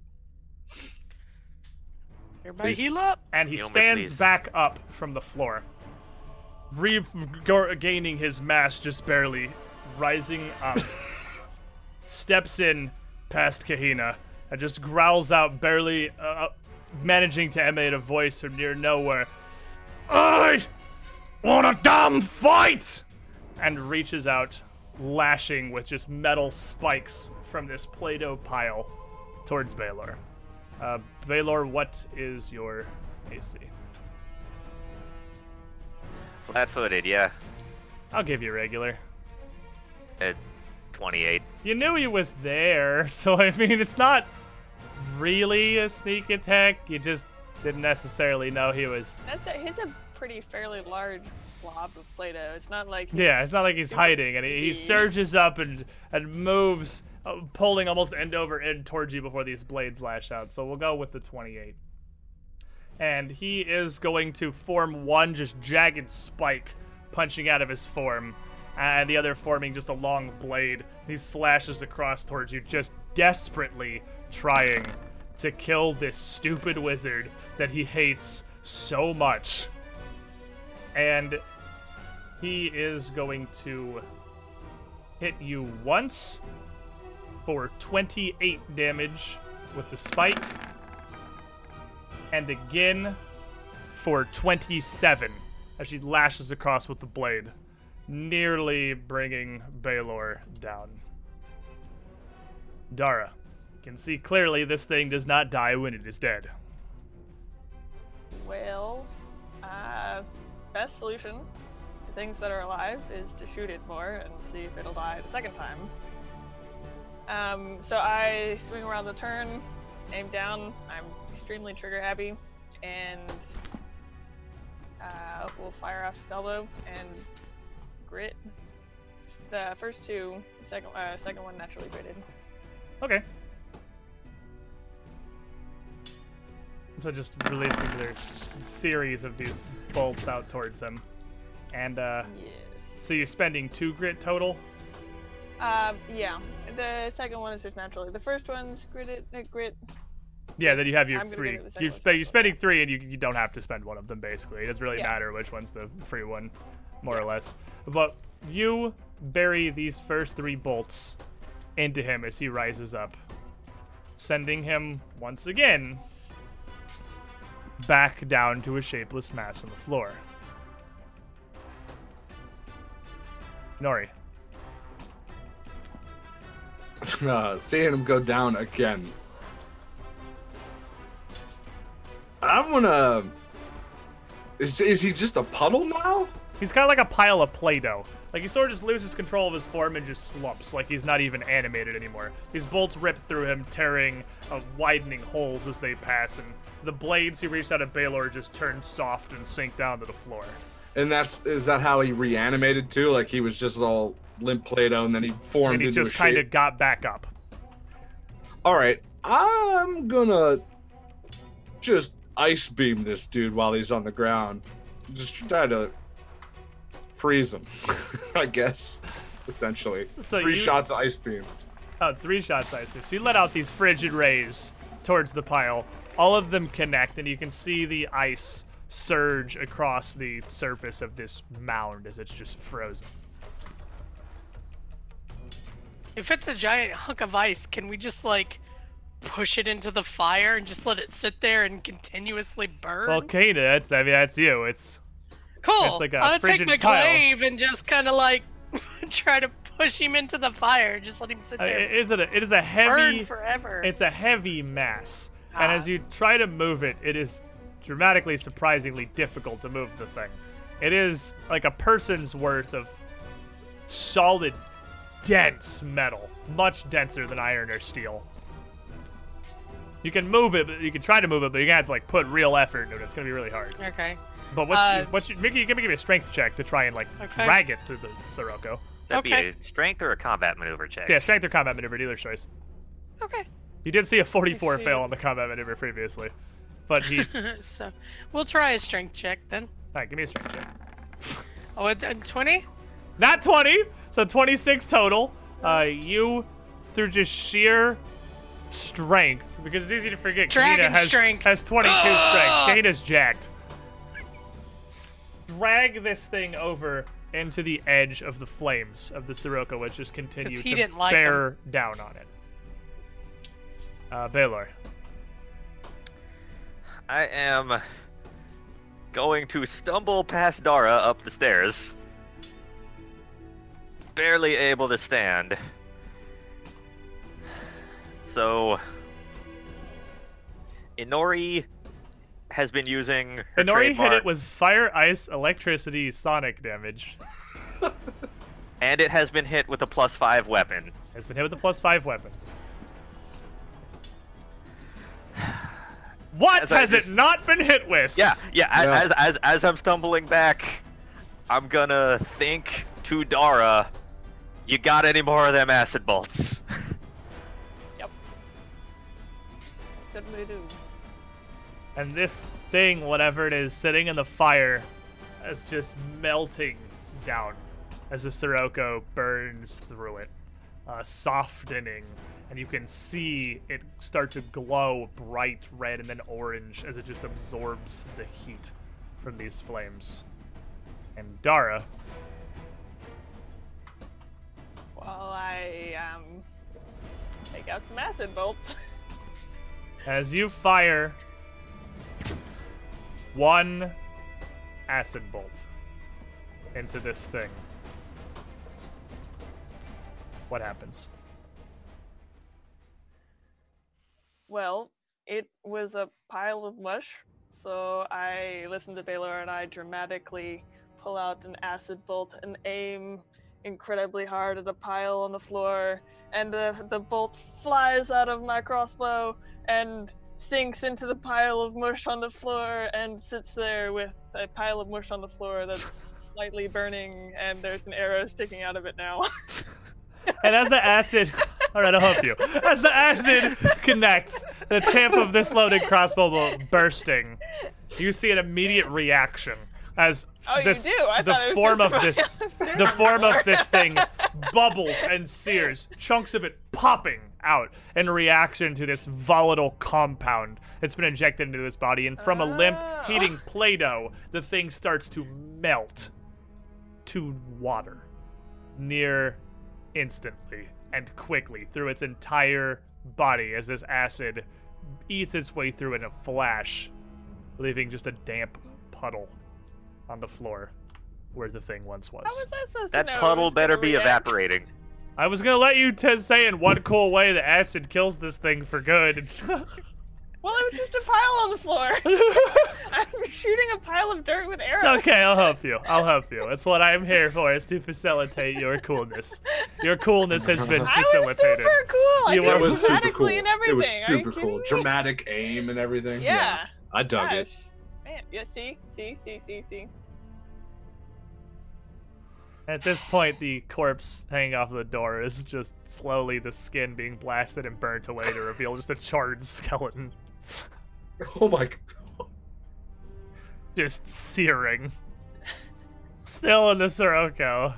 A uh, Baylor, whenever you get a chance, uh, and I'll kind of like point at it, and No, he says.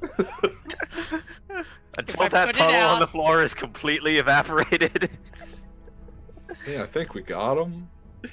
I am slumped on the stairs, Yeah, barely standing. He is barely alive, bleeding severely. Uh, from My wounds several very slowly injuries. stitching back together I'm- from the I'm gonna- energy coming from my belt. Walk over to Baylor and and start room. poking him with various wands. And now, now you could certainly take the time to use an amount of healing spells to catch everybody up and top everyone off. Like I said, at this point in the campaign, I no longer care to track how many charges you have on your cure whatever wounds one. If you're willing to dedicate a couple of minutes to sit down and heal, you're all topped off. Although it would, it is slow. In that time, the Sirocco would wind down, and uh, Baylor, I'm sure, would be in astronomical pain while he is tended to. But after several minutes, you would all be brought back to fighting fit. And uh, but I- Remember how I used to say I'm too old for this? I'm two years older than that now. we have moved beyond too old for this to why am I still here? Did I'm not entirely sure, but did he just make a joke? Did Baylor just make a joke? Well, maybe. It's hard Yeah. to tell sometimes. I think it was a joke, though. I'm gonna stick with that. It's tough. Uh, but with that, I suppose uh, we can take our midstream break here in the face of defeating. Looking around the room at the now, I imagine, totally charred white silk drapes that had once lined its edges. It's just kind of empty and scorched. Does the puddle evaporate completely in the like 13 rounds of Sirocco left? Leaves still a faint damp stain on the floor. Gross. Well, I reduced him to a faint damp stain on the floor. And the only thing left, uh, the only thing left of room uh, in the room is this now charred and scorched podium that was back up in the corner that the assassins had lurked behind. But otherwise, it's barren, save for these strange sigils carved into the floor, and of course the double doors at the other end that lead to somewhere. Hey, I got this fancy key that uh, guy dropped completely of his own will. That are At the useful. uh, being in Inori's hand protects the key during all that Siroccoing. Sure, it was an attended object. It was dropped for like two seconds before she mage handed it. So, well, it was an intended object. We'll say it's fine. So you All hear right. Ciaran in your mind. I don't like this.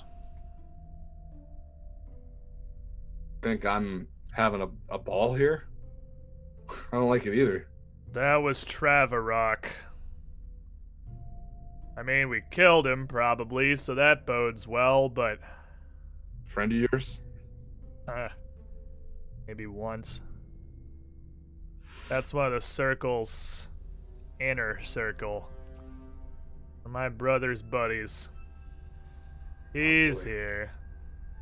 And Adela's little spawnlets are here. This.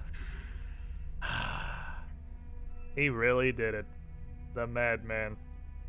He really just centered his whole operation under lands that you could publicly look up that the family owns. He actually did it. It's pretty arrogant, to be honest. It is inconceivably arrogant, girl, but the point is this is actually it. You think they're all here? This is the HQ, huh? I can't think of any other explanation. My brother, Lady Adela, Travarok was here, Count Goom's probably around somewhere. Count Goon? Goom. What'd you say? With an Oh, it's even worse. Look, there are more members of the circle than I care to explain right now, but none of that matters if this is where we can find the Psychotrax. I don't know what plan they had for assassinating Eutropia after, what's it been, two years? Yeah, doesn't make any sense. Why now? I have no idea what they're after, girl, but clearly they've got some sort of plan. And I still wouldn't put it past Panavar that us finding this place wasn't part of it. Sacrificing Travarok.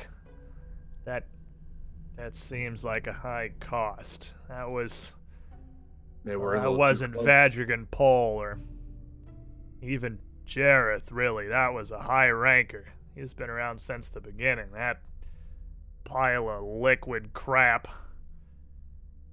The pretty trusted associate. Could he be buying time for something? I don't know. Don't know what he's after. It's nearly impossible to tell. What do you think? Well, I think if they're all here, it means Jareth's here too. Oh, I'd assume. Then we take them all down right now. Well, I'd like to hope, and that's going well so far, but I'm still not putting everything we've done be past being a part of Panavar's whole plan. Just don't get dead. Not when we're this close. Everything both of us want could be here. This basement. Hey, if we um, if we do this together, we can't lose.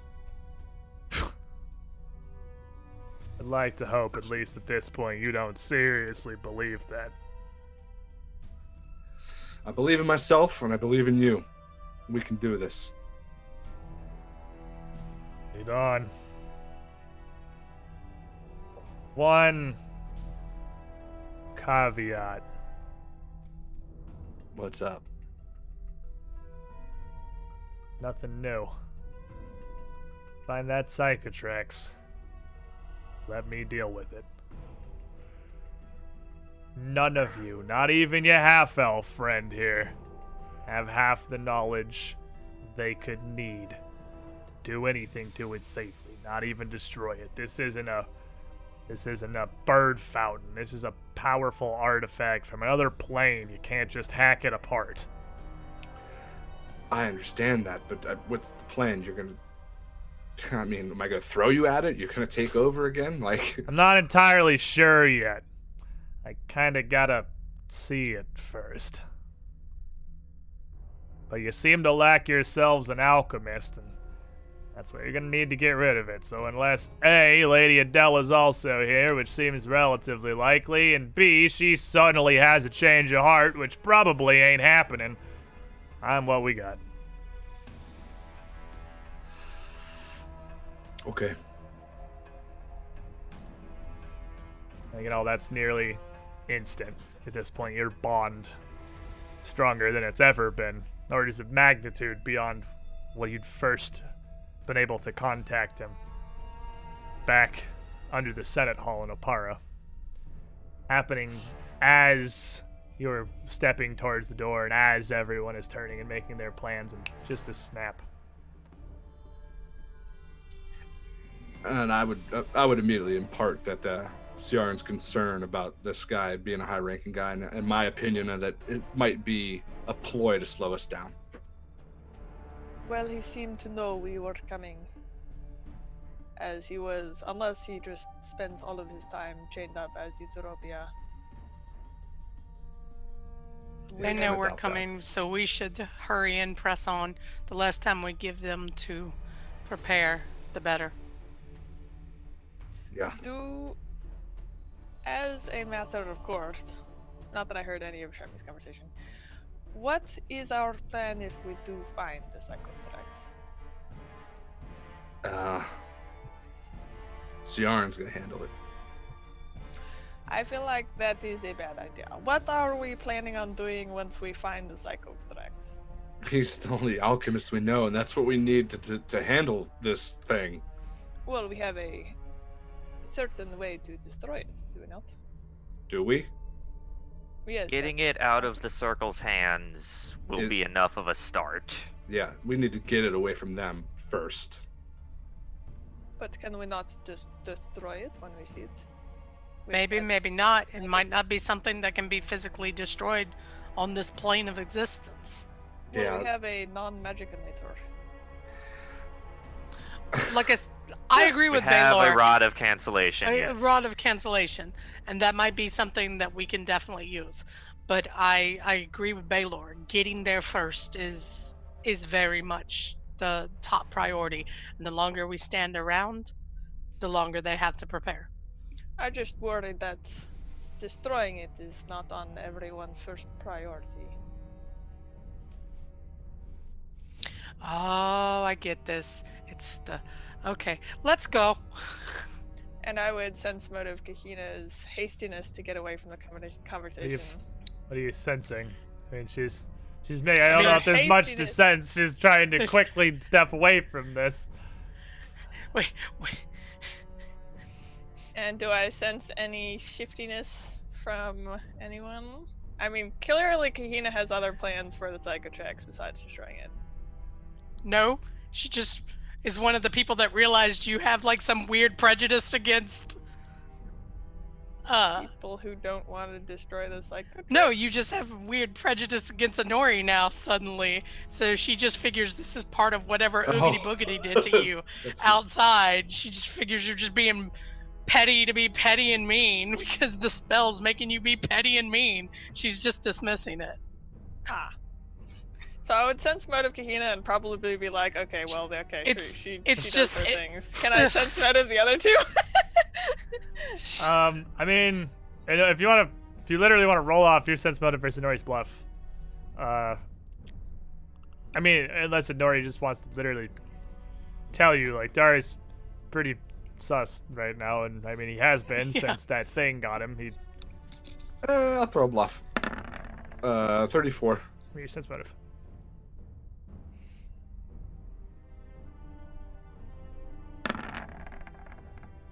Thirty-three. Ooh. Ooh. Ooh. Nope. I Seems okay to see me. it. Seems seems sincere. Okay. Well, and actually, I have the most trust in Baylor at the moment because we are the only two lawful. so I'm That's true. You lawful friends. oddly enough, You trust your wizard. You actually trust your resident Baylor super most. evil wizard. yeah, Cool. I just told him exactly how to kill this thing. Exactly. I By trust guessing. Baylor the most. It was pretty good guessing, to be fair. Yeah. Kahina's I mean, just it was- fed up. She it just was wants process of elimination. There were only so many things it could be. So Okie dokie. open the door. Continuing through the door. Yeah. So and Nori has this small key, which will, yeah, you don't have to do it with your mouth. I can do it with Syrinscape, oh, which you can easily use to open and lead into a very well lit, well appointed lounge. Uh, behind this door is a much simpler room, like largely like something you'd see in an upscale tavern, with red silk curtains still covering the walls, still wavering gently in some hidden breeze but the room is illuminated by floating golden motes of light that just seem to glow on their own, shedding enough light to keep the whole room brightly lit without even being bright to look directly at or even up close, showing you the incredibly rich furnishings of the chamber. Very overstuffed leather and velvet chairs, heavy table bookcases, and tables and bookcases made of assorted dark woods, large paintings along the walls between the curtains. And on this circular table here uh, in the center, which is near five feet across, is an enormous roasted boar just waiting. Like waiting for us or waiting to be eaten. Well, waiting for something. I don't know. I don't think you can sense motive a roasted boar, so that's Well, I could try. whatever you think it is, really. Does it look freshly cooked? The other, i- it, i- looks it looks pretty fresh. Uh, the other table has a set of trays laden with figs, grapes, pies, olives, pomegranates, tangerines, a variety of assorted cheeses, even some imported from neighboring nations, and uh, several wines. So something probably alerted them while they were eating that we were coming, and they decided to come and face us. We probably interrupted dinner. Uh, I would say maybe a perception check, but Dara is freaking plus 30, so there's no point. So, Dara, as you look around, uh, you would notice two things here. Uh, one kind of interesting in the room in front of you, and one in the corner of this room here. Uh, the podium in the corner, surprisingly, is less destroyed than you would possibly imagine it would be by a Sirocco. It seems to be fairly sturdy. And it has blasted the uh, a door set into the front of it kind of ajar and has damaged the wood enough that it, you can see through various holes and gaps in it where it has been poked apart. And uh, you can see on top of some writing supplies and parchment, there is what appears to, to be a letter note of some kind on the podium. And also on an end table near the side dishes, another just open table uh, another open letter, sorry, sitting on the table on top of an envelope it was presumably pulled from.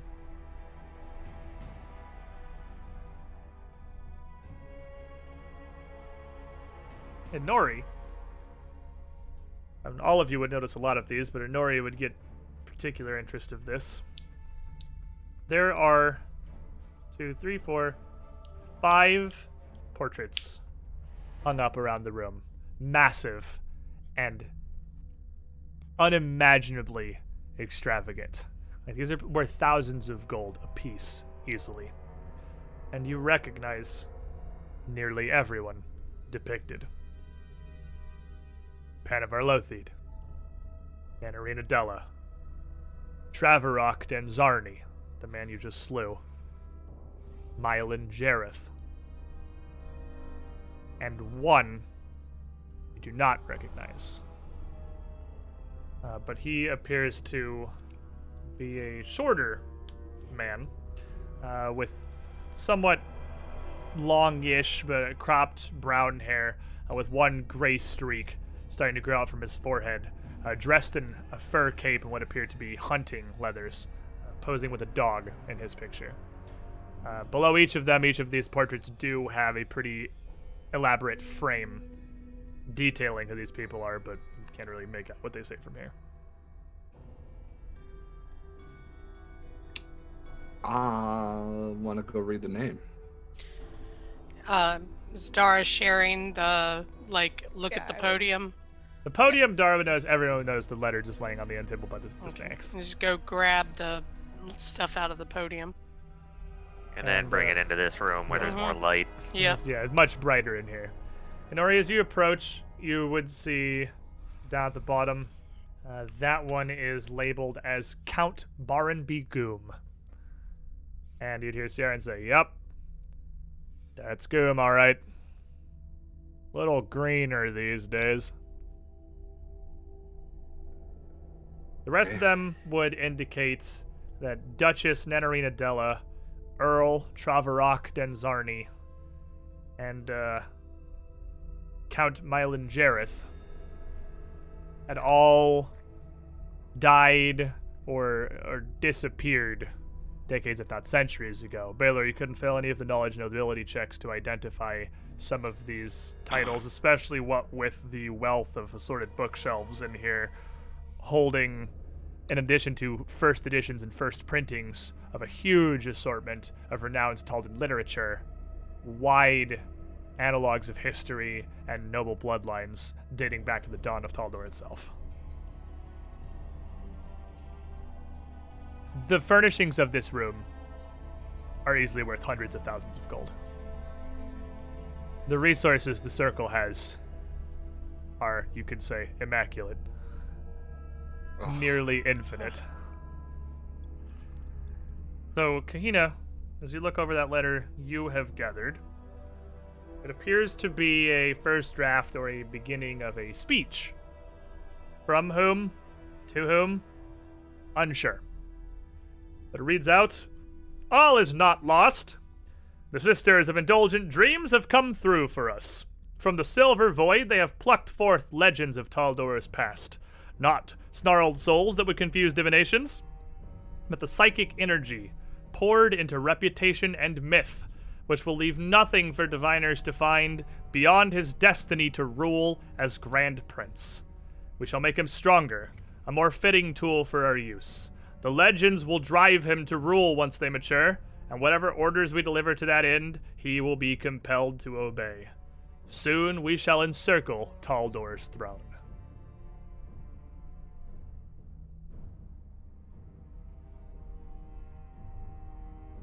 This is penned in a very precise and fine hand. And uh, based on its place in the podium, it may have been what whoever it was ended up going with. Unsure. But unsettling, all the same.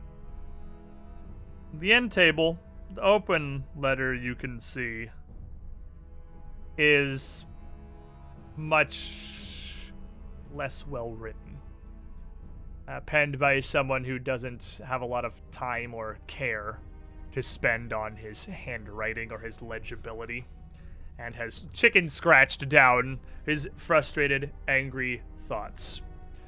Damn Lothian! I'm tired of doing nothing! We've known Stavian killed his boy for 20 years and never did a thing with it. Now he's dead, and that crown worthy secret's just useless historical trivia! What's the point of immortality if we skulk in the dark instead of making kings take an e to us? I say it's time we took the throne ourselves. Adela's got a direct family claim, and Jareth and I can be anyone. Why rules a secret society when we can just rule? But I need your keen eyes watching my back, Goom. What do you say? I happen to agree with this man. I do not understand why they go through such a convoluted method of attaining the throne. Because if they come out as rulers of them themselves, the people probably would revolt. They could be anybody. They could turn This into is- the rulers. This is true. I just find it odd. But how long could they be anybody for? Yeah. That's the thing. They'd have to shift and make new or do something because you can't like like I said once people found out they were immortal monsters no the I mean Well, it's one thing to, They have two of them. One could be the son. One could be the father. One could be the son. One could be the father. One could be the son. did one could be the father. Did that one look like he was smart enough to play the long game like that though something Everyone would in happen circle could be smart enough to figure that. no I I'm just saying it- odd. the two like you said the two shapeshifters Jareth maybe could pull the long con but that that guy he's too impatient They've been waiting for hundreds of years, so it seems. he's been locked up down here for hundreds of years. He's probably scared of Panavar. Moving on, I'm gonna walk over and just grab me a pie, a piece of pie, and start eating. This is And it is it it is go to waste. exquisite. Mm, made clearly either by some truly divine magic or by what must be some of the best artisans in all of Taldor, possibly even beyond. I'm gonna grab some no of expense was spared anywhere here, especially not in their snacks.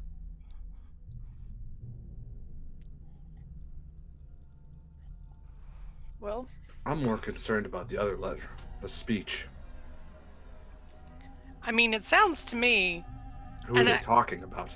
it sounds to me they're talking about pulling somebody out of the aether and bringing them back, some a puppet or something they can control. And we often thought that that was Carius. But what if they were searching for someone else and grabbed Carius by mistake? Maybe. if they were trying to resurrect like a great historic leader because they're talking about legends and stuff what if they what if they were trying to reach back through the stavian line to grab one of the greats from history and missed Whatever is Got Carius instead. it's awfully convenient that the throne sits empty now. exactly. They want to put somebody on it which is why we have to end this now. Well, there's not much we can do except for go and try and stop them, I guess. hmm well there's the door there. Uh baylor you want to take a look at any of these books before we leave?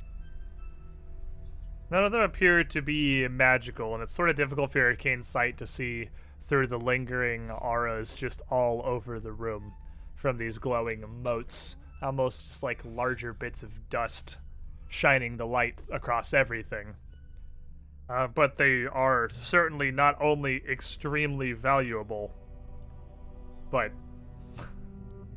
I mean, this is the collector's library, is what this yeah, is. like, like This this, is- this is all stuff I would love to have, but I don't think it's anything that's going to be useful in the immediate. I have a bag if you would like to put something in it, but You you have a a- bag that fits this entire room in it. I, I feel like this is something we'll have to come back for. this is This is gonna be Later. Baylor's new base after you clear out its current occupants. I don't need a dimension anymore. Screw you guys. I'm living here. think about the well, who who the would be blood that paid two for all this stuff. I mean, how many times can I plane shift a day? How long would it take to transport all this? Sometime. Definitely doable. But that'd probably be a project of a day, possibly a week. yeah, not not. and you don't even know how much more right of this now. this lair there is. Yeah, this is just one room. You're just starting. You walked in, found a secret door, walked downstairs, and you've been through like three rooms. Of who knows how many in here. through two secret doors. Through two different secret doors. We found the secret door behind the secret door, the one you never expect. What did you say, Nori? Oh, it's just I, I got no interest in any of this stuff. Think about uh, what paid for all this. Not really. I don't want to eat the food. I don't want to take the books. It's blood money, all of it. Well, there's a door on the eastern side of the room. Continues onward.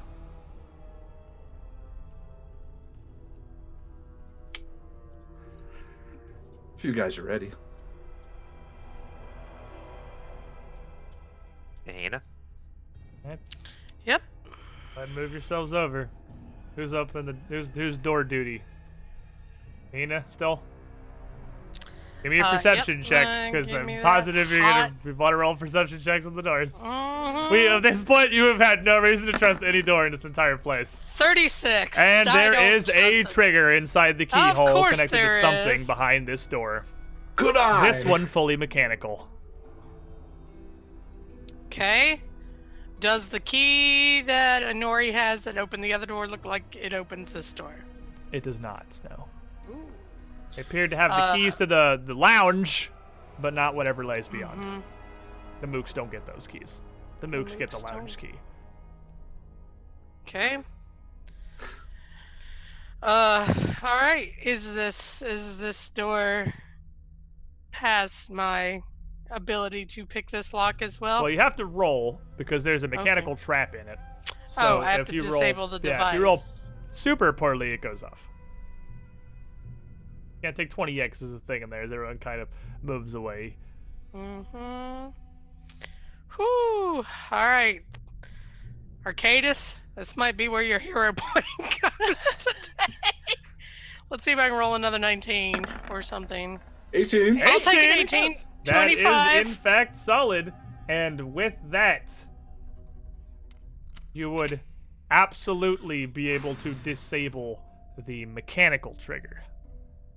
Though Cool. again, this does not open the door. The It's lock okay. is fully beyond you. I didn't. Oh. I didn't set it off, and that's what's important. You would we hear a voice call out from behind the door something.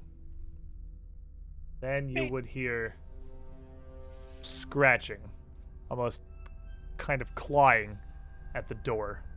As Dara takes cover in the doorway. 'Cause like doors. And you would hear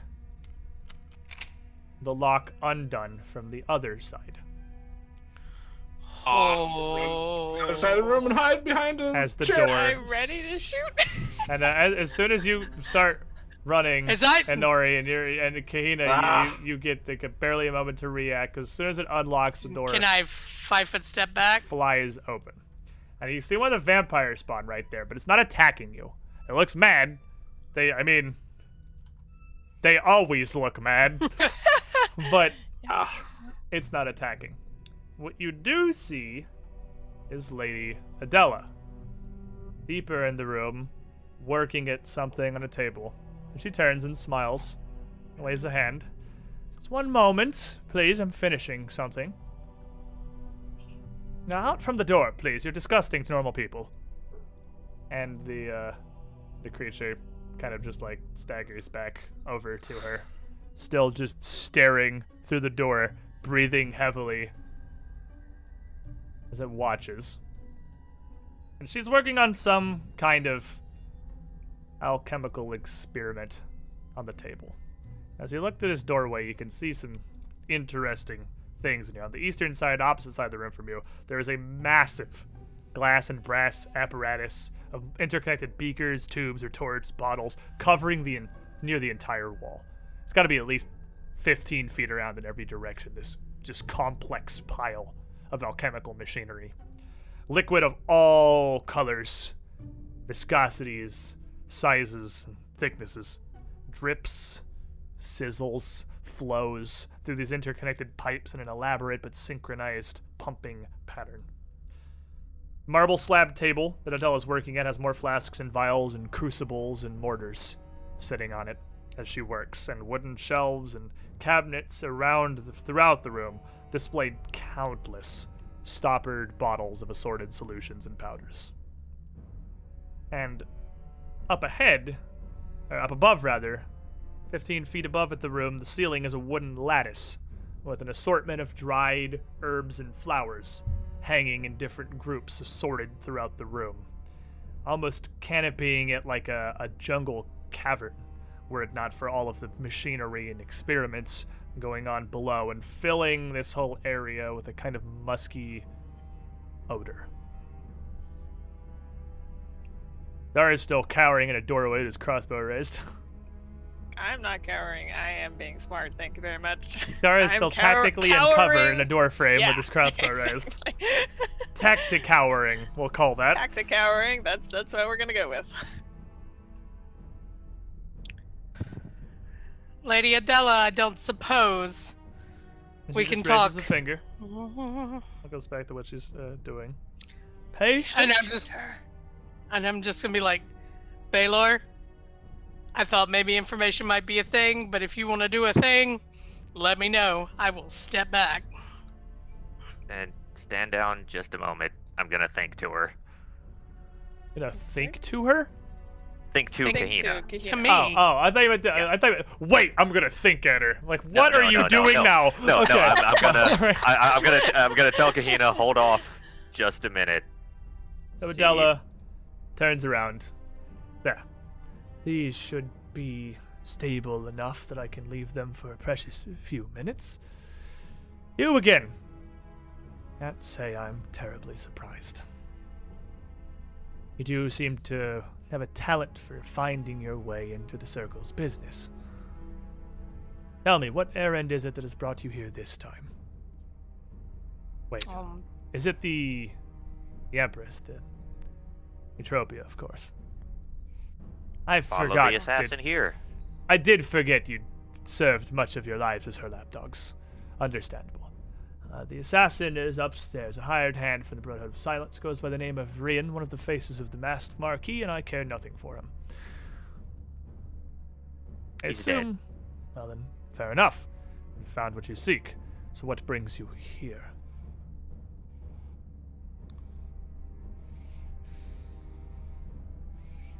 Fact that there's more here. You and your group. Well, this is true. Are you interested, perhaps? I was, of course, there when Panavar originally extended the offer to you. I must admit I was somewhat surprised by your response, but have I dare say you experienced a change of heart, Not at all. As I had figured. Then our business does not seem to have any interaction. As you can see from the doorway, this laboratory leads to nowhere.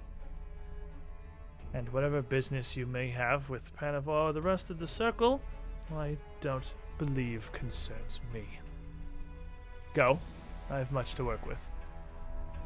so, you're fine with us just taking care of the rest of the circle. And Most No certainly. I would prefer that you didn't. But what is it they say in your courts? Plausible deniability? I'm here. He is elsewhere. We never met. Perhaps you couldn't get through the door.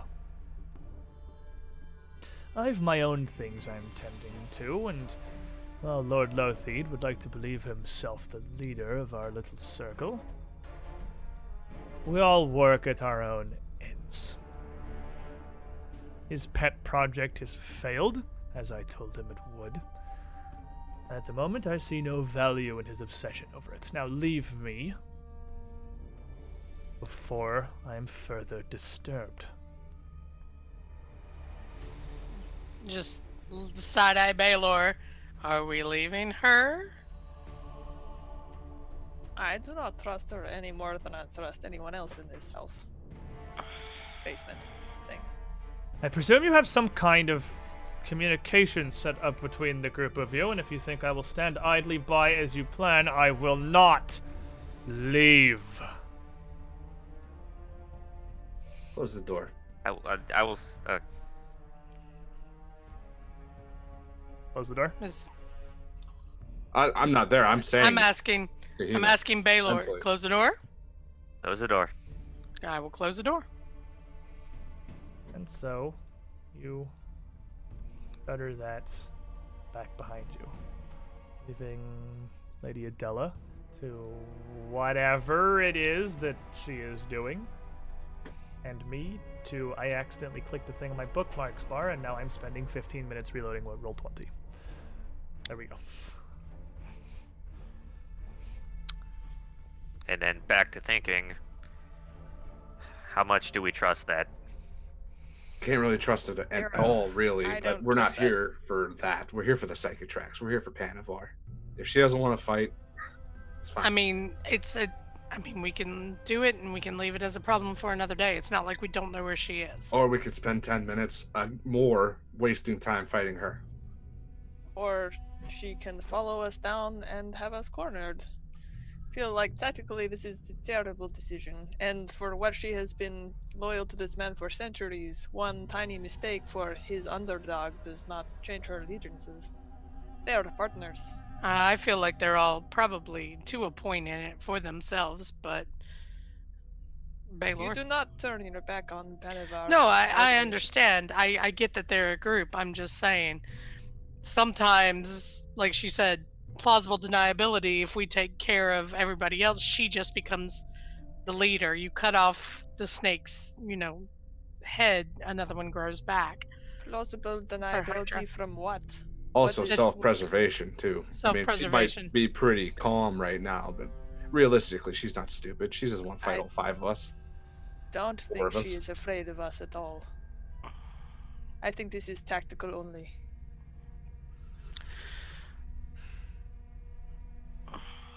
Baylor, what do you think? Perhaps a vote. She is lying and chooses to jump in on another fight. It could be awful. It would almost certainly be disastrous. All right, then we take care of it now. It- It's What do you suggest? It's just a question of how much we want to gamble one way or the other. I mean, I'm fine with ending it here. Seems like that's what Dara wants to do as well. Seems like I'm outvoted on this one. Trust her that much. I would not pull, uh, put all of our lives on it, though. And it is all of our lives. I mean, Could be Trust. Galarian's life You could, if we don't mean, stop Panavar. if nothing else, you could see what she said. The laboratory does not lead anywhere else, so she would. The only way she There could possibly come secret is to like though. follow you all the way back around up the stairs. But I mean, that is also true. There have been a bunch of There secret could be a third secret door. There could be a third level door of secret behind door. The first, second. She's also a vampire, and I'm pretty sure they do all the vampire things like turn into mist and do stuff That is true. like that. so Vampire shenanigans are always an option. So, party. What are we doing? All right, kids. I attack. I mean, door's closed and locked now. What Well, that, well it's the decision. Magic's the thing. Kane, uh, Kane wants to attack. Minori doesn't want to attack. Dara wants to attack. Baylor?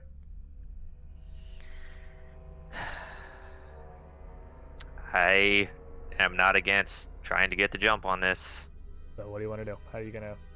The door is now locked again, and it's like everything else in here, a pretty solid stone thing.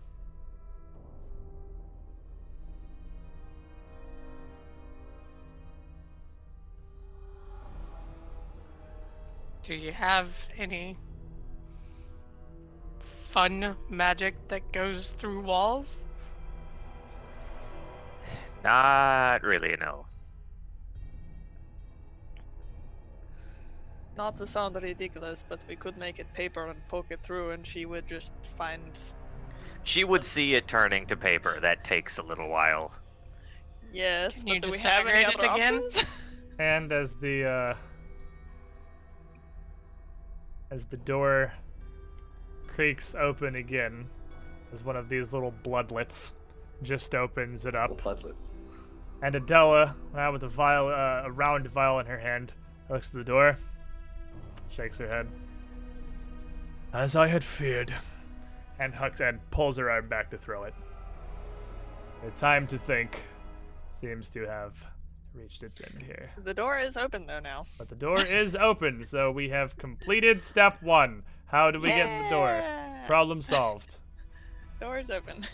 I was about to suggest knocking. yeah, that could have worked too. I actually just thought about the um, We just want to know how to get to Panavar. Give me some initiatives. He is feels like we tired of just- this and has figured you probably wouldn't take her up on her offer.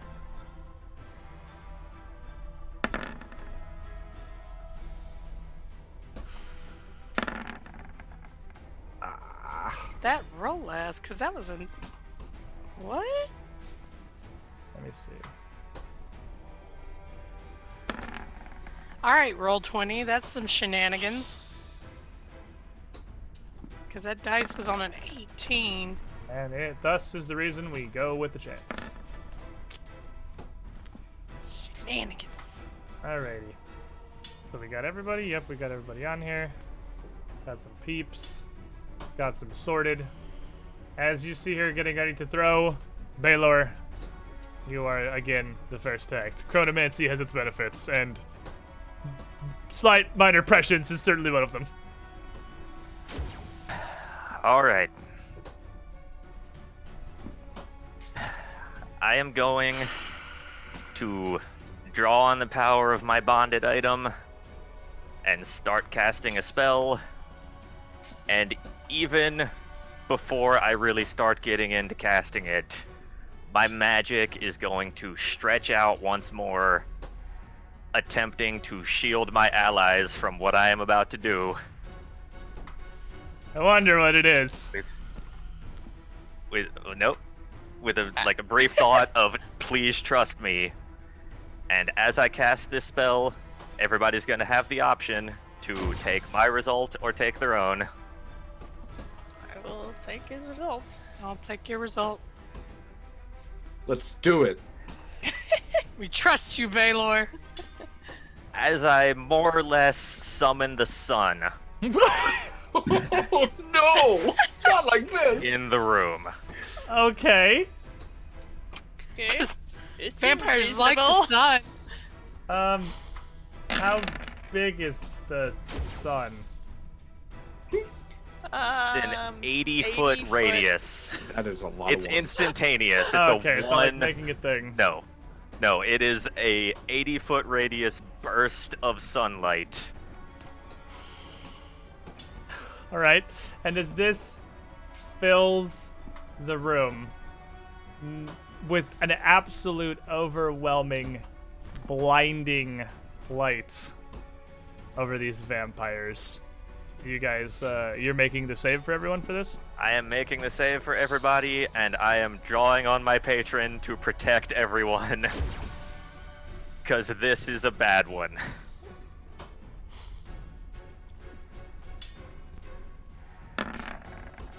Oh, And I'm getting a 41 on the first roll. I don't even need to roll the second one. Okay, well. So everybody in the party is taking 6 damage.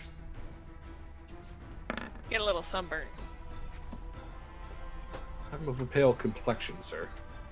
And what happens to uh, them? It is a reflex save for. It's not fire damage, actually. It's just damage. It is just damage. Okay, interesting.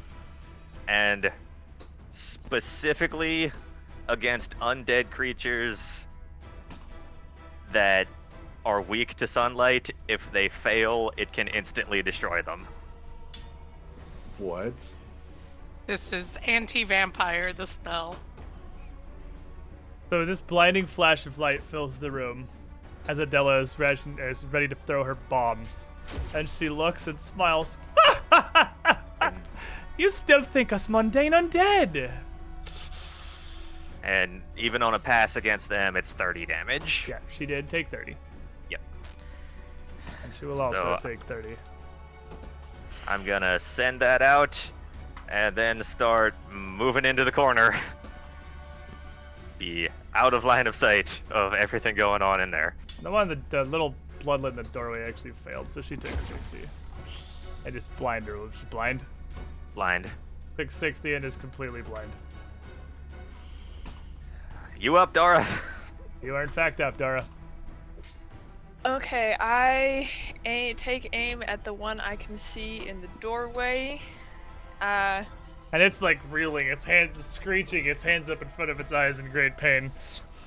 I am going to just unleash a s- uh, like just everything I have at this to try and get it down before, so we can deal with other things. But I am also going to pin it just in case. Give it one good solid shot. Uh, well, no, I'm gonna do this a whole salvo. All right, pin's not a standard. You can do pin It with the rest not. of your shots. I keep forgetting. I keep thinking pin is uh, separate. And then I will actually grit the first three. The first two is my grit. Okay. I mean, she's she's blind, so she's, she's flat-footed already. I don't know if she has any like magical armor. That's fair. Um, so how that works. So that's a um, a 31, 38, 22, 16, 17. the first three are all going to connect. Okay. And then damage is 18, Okay. 25, feast and famine, Feast and famine. and uh, 21. All right. The thing is, after it takes those three bolts, staggers, stumbling in the doorway, is barely still standing. And do I have do I, is my is my uh, thing still on, is my bow still on fire? Uh, no, that was No. rounds per level. Okay. Oh, so that's, okay, that's okay. fine. So that's I think That, that's that all only the bolts you lasted as long as the Sirocco. Okay, perfect. Just making sure. So Adela, still laughing. All this ex- all this equipment you see here, and throws a bomb, drawing another one, and you still think I was just bitten by some charlatan? Throws another, and this isn't the pinnacle of human development of elven technology, and throws another one. Uh, Kahina, what is your touch AC? My touch is 32. And you can. S- Excuse me. I'm sorry. I'm like, it is not. no, Try I'm again. sorry. I was was like, 13. God, wow. Sorry, Okay. that's my flat-footed. I 13. was like, your touch is not 32. Try again. it's 13. Alrighty. And she is going to hit you with this first bomb that is going to explode for 24 electricity damage. Then she is going to, laughing as the explosion from this blows away the spawn in the doorway, which she doesn't seem to care about literally at all. Now throws a second one in center mass that explodes right on you, uh, hitting you with nearly the full of the blast for 63. And then the third bomb will connect as well for 36 more. And she's gonna step back and she just continues drawing more of these uh, from a bandolier belt she wears around with just rows of these things ready to throw. Okay.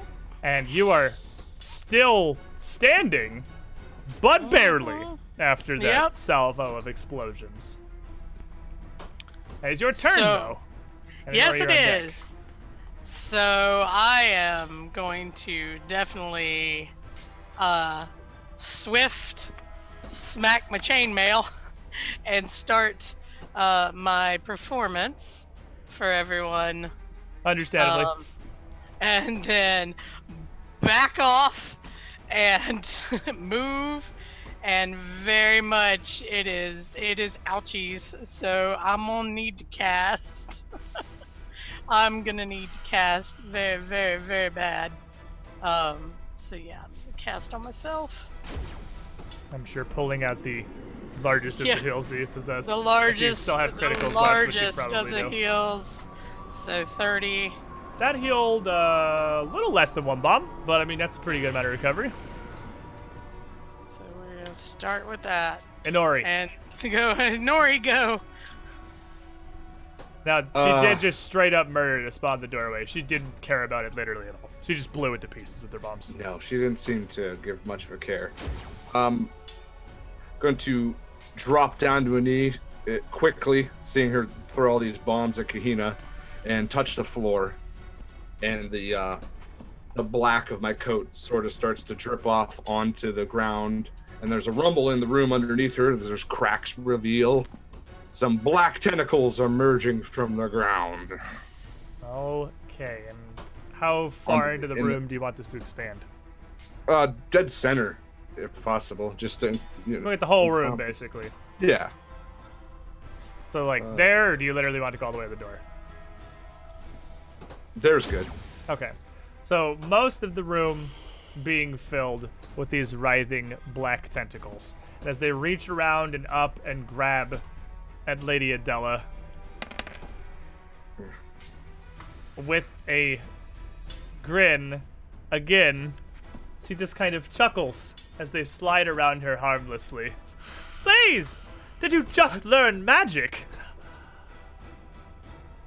Uh, I'm gonna run over to Baylor.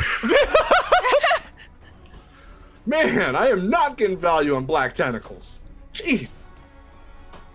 Another one of the spawn, tucked around the corner, comes rampaging out of the room, looks around, and sees Kahina injured and just throws itself at her. The regular AC is 30 something, I assume. 33. 33. Uh, I'm gonna reflexive barrier, Kahina.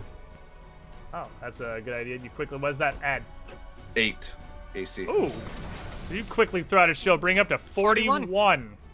And as this thing rushes in, that will quite easily be enough to blunt the attack from this raging little feral vampire. Baylor, deck. Come back around. I am going. Yeah, I'm going to very quickly turn a spell into a different spell and get everybody moving much quicker All right. with a swift motion. And then check. Sure, yeah. Okay. And I'm going to run all the oop, Let's put him on everybody. the- Yeah, well uh it it grabbed my token back when Oh, you did oh, that. Whoops, my bad. Yeah, it, it, it's fine. Uh, gonna run all the way to the opposite side of the room, and in the black tentacles, all the way in there, I'm going to add a sandstorm. Okay. I'm gonna give you guys a little bit more light because this room is is pretty much lit all the way through. So uh, realistically, you can see into the room much better than that. So I'll just put this little Modi thingy here.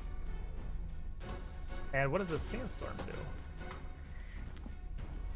It is going to fill the room about the same as the black tentacles and do 13 piercing damage to everything in it and nothing in it can see from all the sand.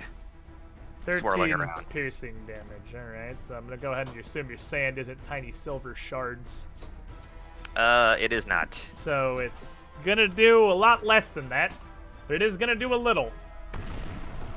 And, and yeah, the blinding doesn't uh, isn't conducive on that at all. It's the room is just completely full of sand, so she can't Yeah, see. you can't see through it. Alrighty, which means And Dara. Can't see into it either. Nope. That brings us to Dara.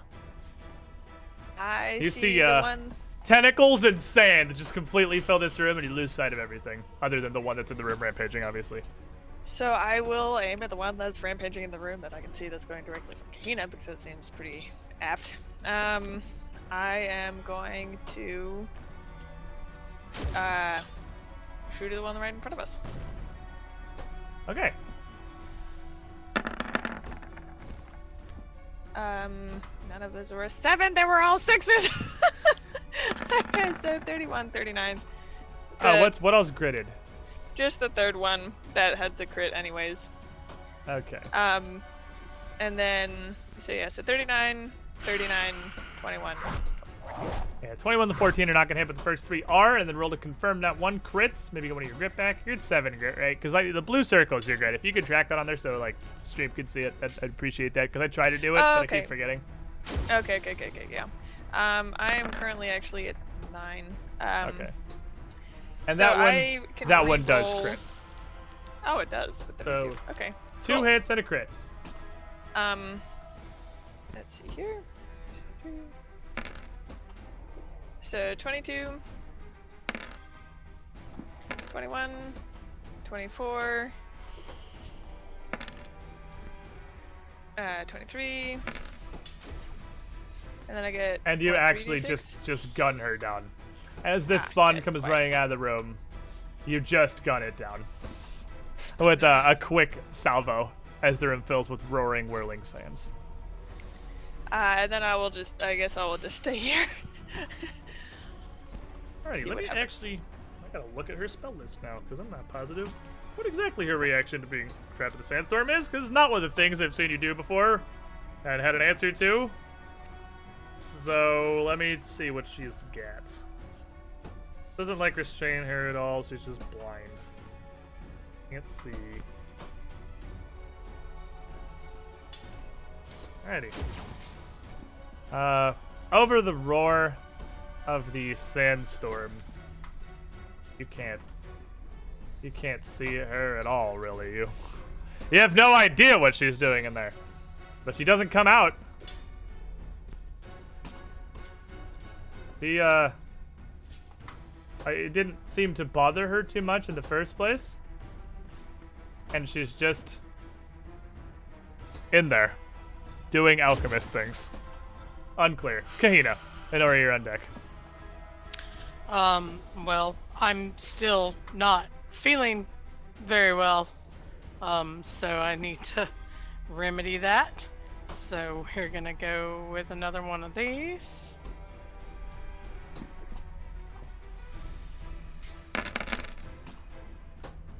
And We'll take another 33. How Song many big heals you got left, out of curiosity?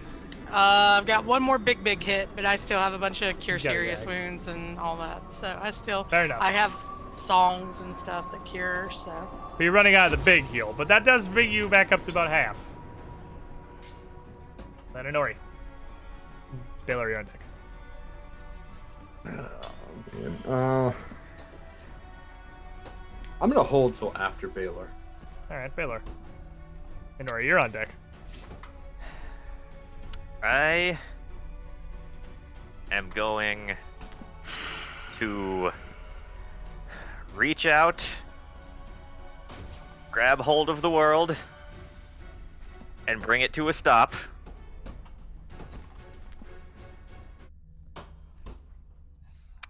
And while the time is frozen, going to once again pull up our old friend, the Psychopomp. Oh, we got, I got, oh, I gotta go find that. Crap. Uh, da, da, da, Um. where is that? Let me grab him. Stand by. I forgot this is a thing that I have to just have ready at all times because you can just call your boy literally whenever you feel like it. Uh, here is Zan. And where here is Zan. I should really just have like a permanent one of these. And that is just a it's a regular advanced psychopomp, right? Yes. Because Zan's got As pretty a- good. Yeah, 76 health total. Okay. That was what I needed. And I'm going to summon him over closer to the door. Okay, I'm gonna give you control of him here in a second. All right. And uh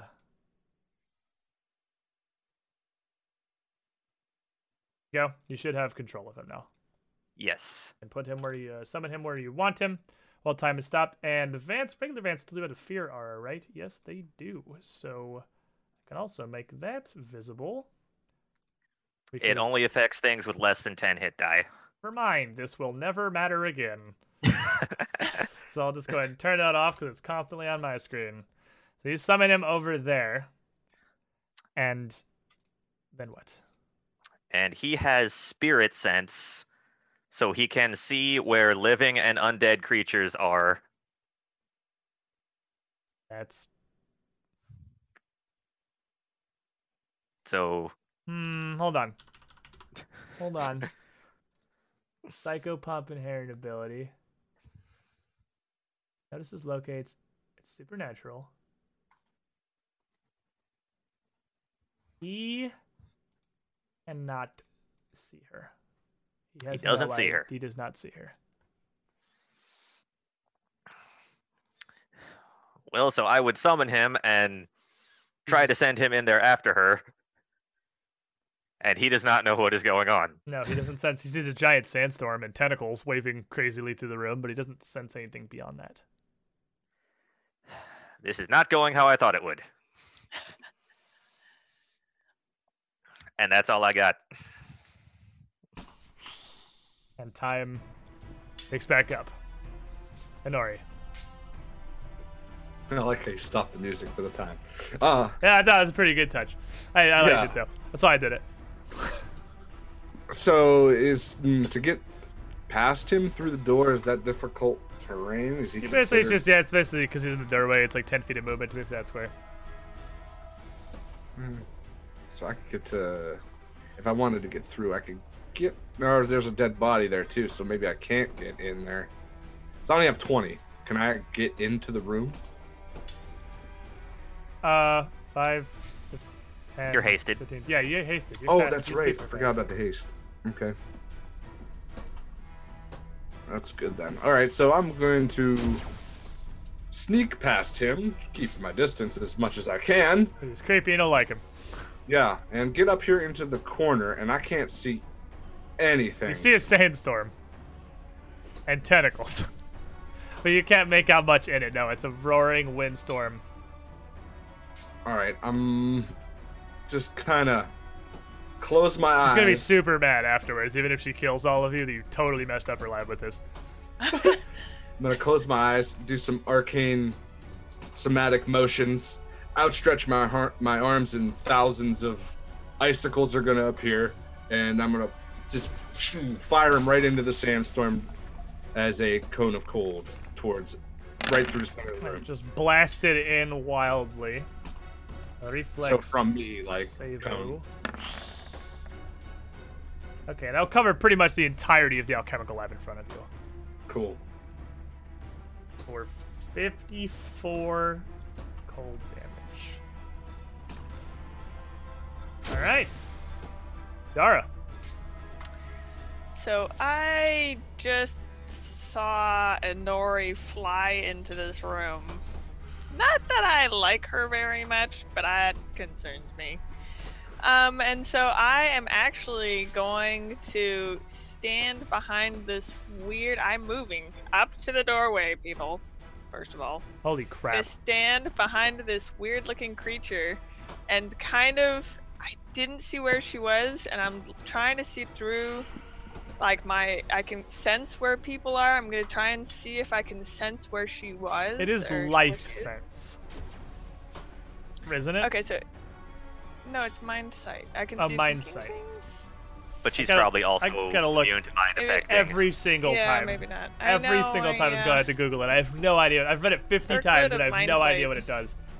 Undead didn't- constructs and mindless creatures cannot be perceived. No. Uh, so okay, she so is. she's not even if she's like a heightened undead, that doesn't work. Yep, she's still undead. So one of the weirdest little things about Pathfinder 1 is like even intelligent undead are mindless. Okay. And I never saw this room, unfortunately. So I'm gonna quick with my mind call out uh, and say coordinates to kind of give like just like general area. Obviously, you can't like, but if if just for like, Yeah. and does anybody say anything? Nobody's No. got any idea, doesn't He was So in the middle I of will- the room. I'm just sort of guessing. okay. Okay. Last time I saw her. Well, I see the sandstorm. I don't see her, and then I will just, I guess, stand there and wait to die. See, you still have no idea where she is or what she's doing. Yep. Over the roar of the sandstorm, she could literally be just like bombing herself, and you wouldn't be able to hear it. Just barely. Yeah. You got no clue what's going on in there. You're blind. Okay. Kahina, Baylor on deck. I'm just gonna look at Baylor and be like, well, that didn't help. Can we either turn this off or can we blow that alembic up in the back? Will that do anything? And as I'm Uh, doing that and say that to Baylor, and just pull out uh, another, a, a lesser healing spell this time to try to get a little more on me here. 24. like that. Baylor. I am going to dismiss the sandstorm. With that, you can see back into the room of the wacky, waving, flailing tentacles, and that it stands empty. Not there. You have, again, no idea what she might have done. How tall is the room in there? Uh, it's about probably 18 feet high. Most of the rooms in here are pretty similar, 18 to 20 feet. They're they're pretty tall ceilings. They're large chambers. So could the Vanth fly in above the tentacles? Uh, yes, I'd say he could, certainly. All right. So have him fly in there, and with him still not appearing to go for anybody, Doesn't seem to be picking going- anything up. yeah, I'm going to move myself up to by the door and think to Inori, get rid of the tentacles. And Inori, It's um, is it a free action to drop them? is a standard action to dismiss them. Okay. Uh, yeah, we'll drop the tentacles. And you would wave this away as well, leaving what is largely a ravaged alchemical laboratory, but a, an empty alchemical laboratory all the same. Um, I guess I'll move. Nah, I'll just stay right here. Dara. There's nothing I can do. Uh, I'm going to, yeah, I'm just gonna wait and see if I hear or see, just kind of be on the lookout. As she reappears back in the doorway behind you, bombs in each hand, laughing. you think here, with the protections we've taken, your divinations will aid you. As a bomb is already flying as she appears, and she throws a second one. And of all things, you summon one of Pharasma's whelps down here, tossing a third, all aimed towards Dara. What is your touch Okay. AC? So if I use a uh, uh, grit and move behind cover, does that AC count? The Because AC? immediate action, so yes, but what? It's uh, the table Well, is okay. stuck behind table, I suppose. um, yeah, it's just uh, okay. Well, my uh, touch AC is 25. Alrighty. Are you are you going to do that? Because you can do Uh, that. yes, yes. I was planning on um, dodge, uh, one grit dodge to move five foot and add six AC for moving behind the table. I don't know if that counts. Six? Six. Yikes. It's six? Yeah, it's two if it's just moving, but it's if I move behind cover, it's plus six. I don't think it like a thigh high table is full cover. I'll give you four. Okay. Because it's like a like a dinner table. It's not. Well, It's- I mean, it honestly, I thought she was coming from the other direction, so I was moving behind the couch. So Flip the table. So you'll dodge. I'll give you four. So twenty nine. Okay.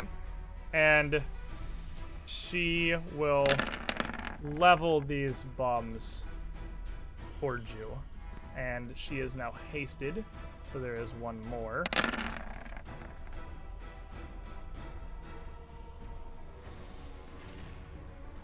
Three of them are gonna hit, and I'm gonna villain point the fourth. Okay. So thank you, Edawir. You didn't get to make Pytharius proud like you'd hoped, but it's okay because maybe you let Netherrain just delete somebody. And that will land that one as well. So all four of these bombs, as you duck behind, will explode across you. Mm-hmm. She now very magically enhanced from whatever she'd done while she was gone, and just slinging these wildly, are going to hit you for 34 on the first, 28 on the Oh, second. Oh, you're doing it. I got okay. him. 27 on the third, and 32 on the fourth. This salvo bringing Dara down immediately. Would Okay. she send the fourth at me? Well, the third didn't take you down. It was the fourth that put you down. She needed all four. I had to villain point the oh, fourth. Oh, okay. Gotcha. Kahina, I need four reflex saves. Alrighty then. And her spawn here is just eradicated from these shock explosions. Uh, one, 30, two, 31, Okay? It never be said you guys ever. Oh, never mind. 16, Okay. 4, 19. Okay, so you're half, half, full, full. So you're taking basically three shock AoE explosions worth, which is minimum damage, which is going to be.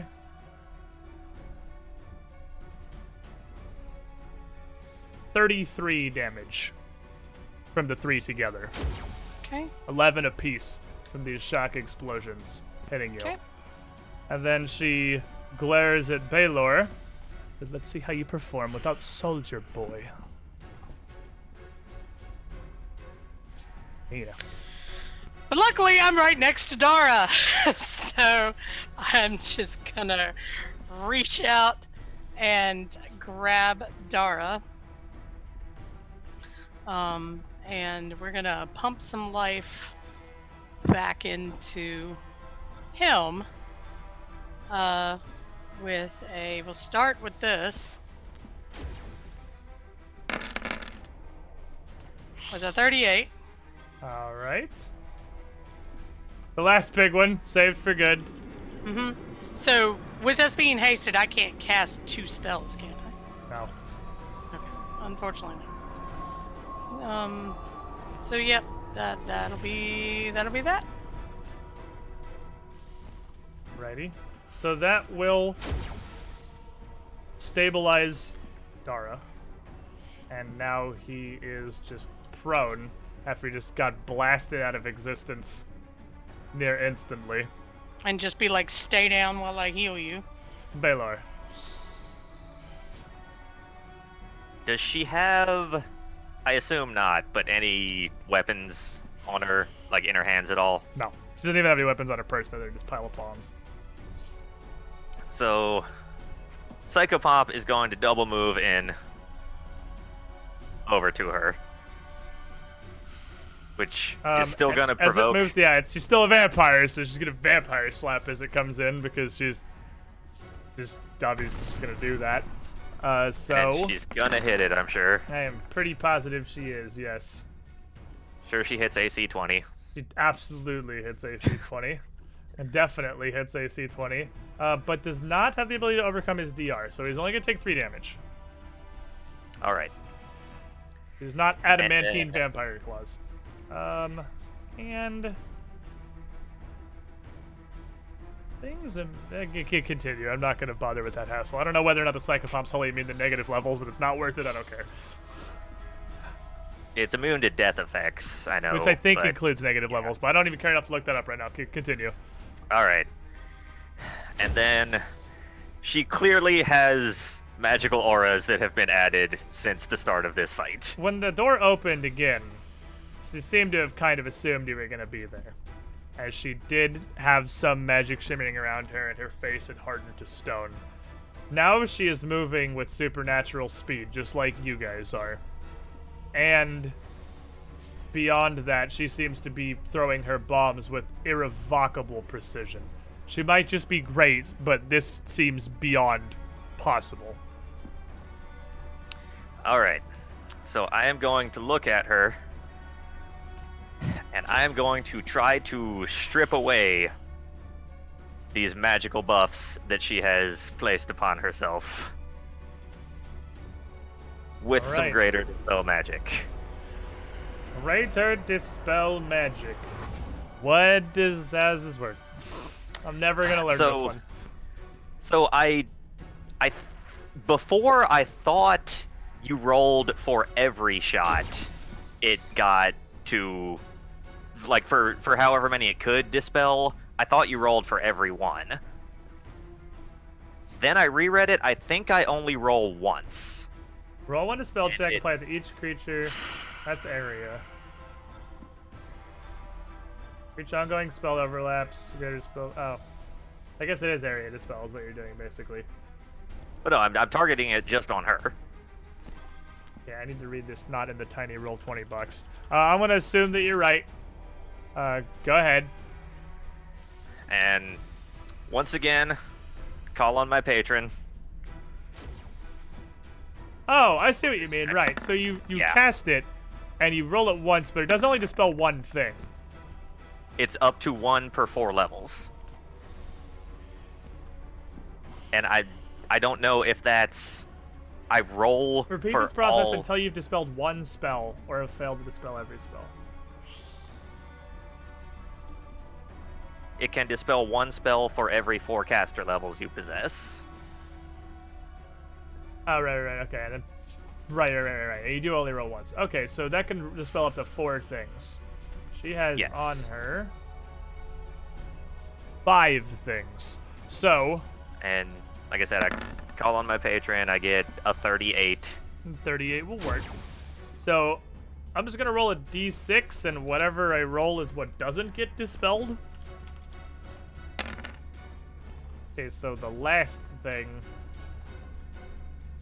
which is that one. She's gonna keep one of the ones she actually cast while she was gone, but you are going to dispel a lot of effects. The stone melds away from her skin, back to flesh. She slows. Some of the scintillating energy that seems to envelop her very movements stops entirely, and she somehow seems less charismatic.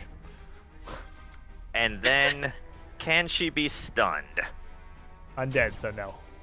I Oh. didn't think so, but it would have been there if she could.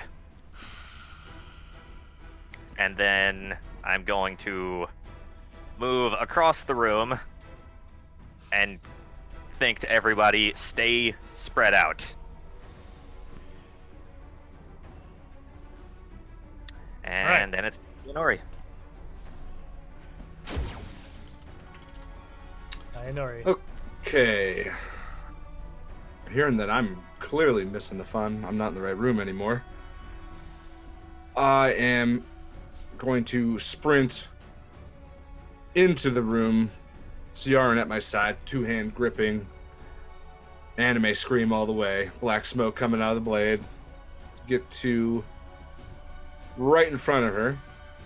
As for the second time today, I deliver a spell that shouldn't be able to be spell strike with my spell strike gloves. I think I have to roll the attack though first. So You have to hit her. Let me figure out what her AC is now. yes, Because it is. Alright. Got it. Good news. They have it without her stats stat block. Or without her buff stat block. Thank you, Paizo. Uh, she also loses like 15 health. yeah, that's a thirty. 30 will hit. Alright, Without all of her protections, a 30 will do it. I'll do the sword damage first, which is 19 black blade. Um, your sword is, I'm sure, at this point at least plus three. Yeah, it's plus four Plus- standard. Yeah, okay, just making sure. That it will count as silver and do vampire things to her. and as I hit her, there's a slight delay, a- and then an eruption of white fire all around her. Pyrotechnic eruption. Alrighty. Um, And it does linger A, too. yeah, she's gonna make a reflex save and not roll a one. Didn't roll a one, so she's gonna take half. But she is going to take 22 fire damage as this explodes around her. And then she is still. How many d6s was that? She's super Sorry. on fire. She's a very large amount of on fire. Yeah, it's on. uh, I don't know how many rounds it goes, but it's quite a a, few. lot. It'll do half each round, so it's just gonna Yeah. keep going for quite some time. All right, Dara. So I feel basically my skin melt uh, from so much electricity running through me, and I, I feel like my mind reawaken. I try and open my eyes, and they're basically glued together. So I like peel my eyelids open, basically, and can see the lady now, um, and all in like get it together, just go for the kill. I just roll into it like a like just full laid out re- and aim at her and just try and get her out. I'm going to uh, grit the everything but the first shot. All right. And with your haste, that's laying into her grit. with six shots. Ooh, Blue boy. bars your grit. Yep. I Um, I, see will a one. roll. I will re-roll the one, which is gritted, So I want to re-roll that one. Okay. This is my last shot, so it shoots at a negative seven. Just hit the whole macro again, and we'll just look at the last one. I mean, that's what I do when I have Oh, to reroll okay. last oh yeah, yeah, good idea. Good idea. Good idea. I roll the whole thing and just look at whatever the last thing that comes out is. Okay, the last thing is oh, it's a 16. It was a six. That's better. Uh, and that one is Um, gritted. Yeah, but it's gritted. And then I have one more that's Baylor's shot. Okay. Let me. So just hit one more time. Please, the first one. Uh, well, uh, Every single bolt finds its mark. and then I've got two crit confirms. Yes. With your Uh. grit and uh, with her protections dispelled, even a 16 will hit her touch. Oh, nice. Nice. Good job, Baylor. Um, okay, Two so I will. confirms. Okay. So I will just roll. Let's see here. First one with the four shot. Okay. And 18. That was pretty good. That one will crit. And then the other one? Second one was a. Just roll a shot. d20 and we'll see what comes out of it. Okay. Eh. Well, I didn't roll. it's gonna be for 20, one. Oh, you roll twice. Take the best. Oh right. Thing is barb. Oh, that Another was five. an 18. The best is a- Another five. five. Um, so the six. Yep. You rolled a six to get a 16. So the five would be a 15, which is exactly your touch AC. Uh-huh. Okay.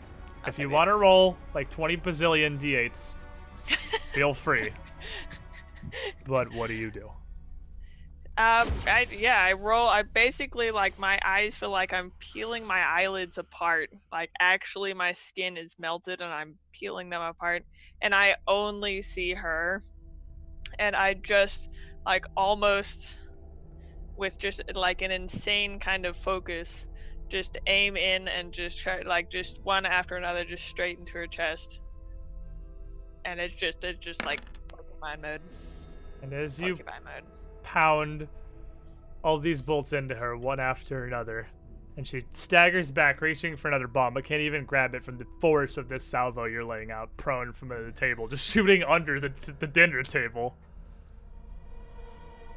You knock her further and further back from Nori as Nori presses the attack until eventually she keels over backwards.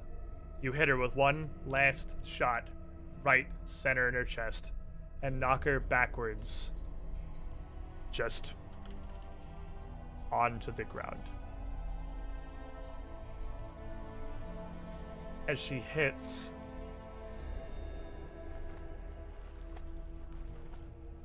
and splashes. Her body just falling apart like water, just like the man you'd slid, before. But this one, uh, with a deep red tinge like blood.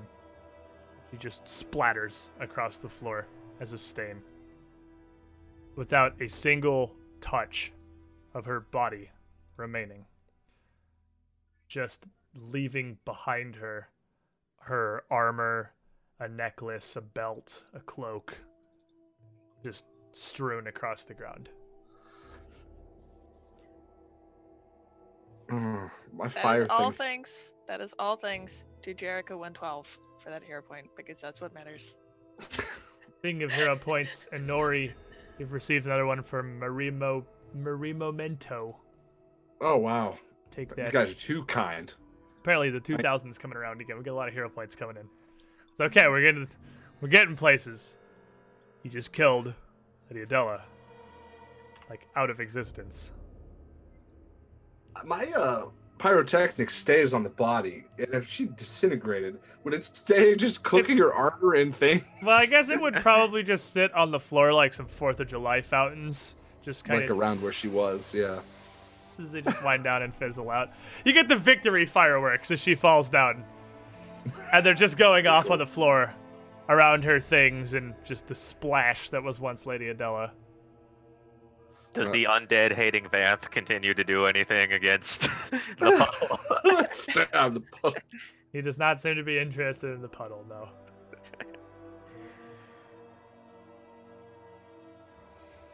So, among her things, you can gather up a belt of incredible dexterity plus four, a cloak of resistance plus four, if plus four on a cloak's an upgrade for anybody.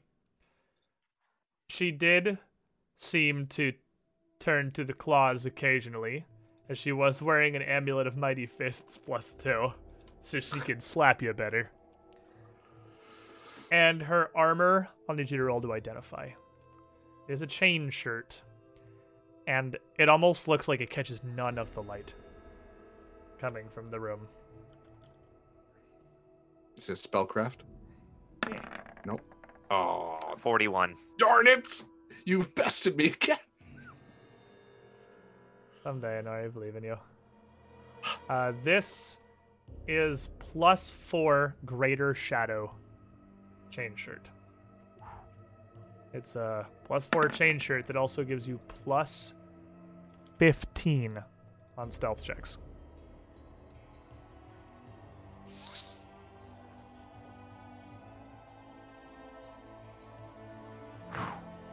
You're sneaky. I would. Very sneaky. Sneaky beaky like. Somebody wants to sneak. That that their, if that's their thing. Have at it. I do not believe any of us are s- sneaky. As It I would- lay on the floor. This could just like instantly a change that, though. melted puddle of- Yeah.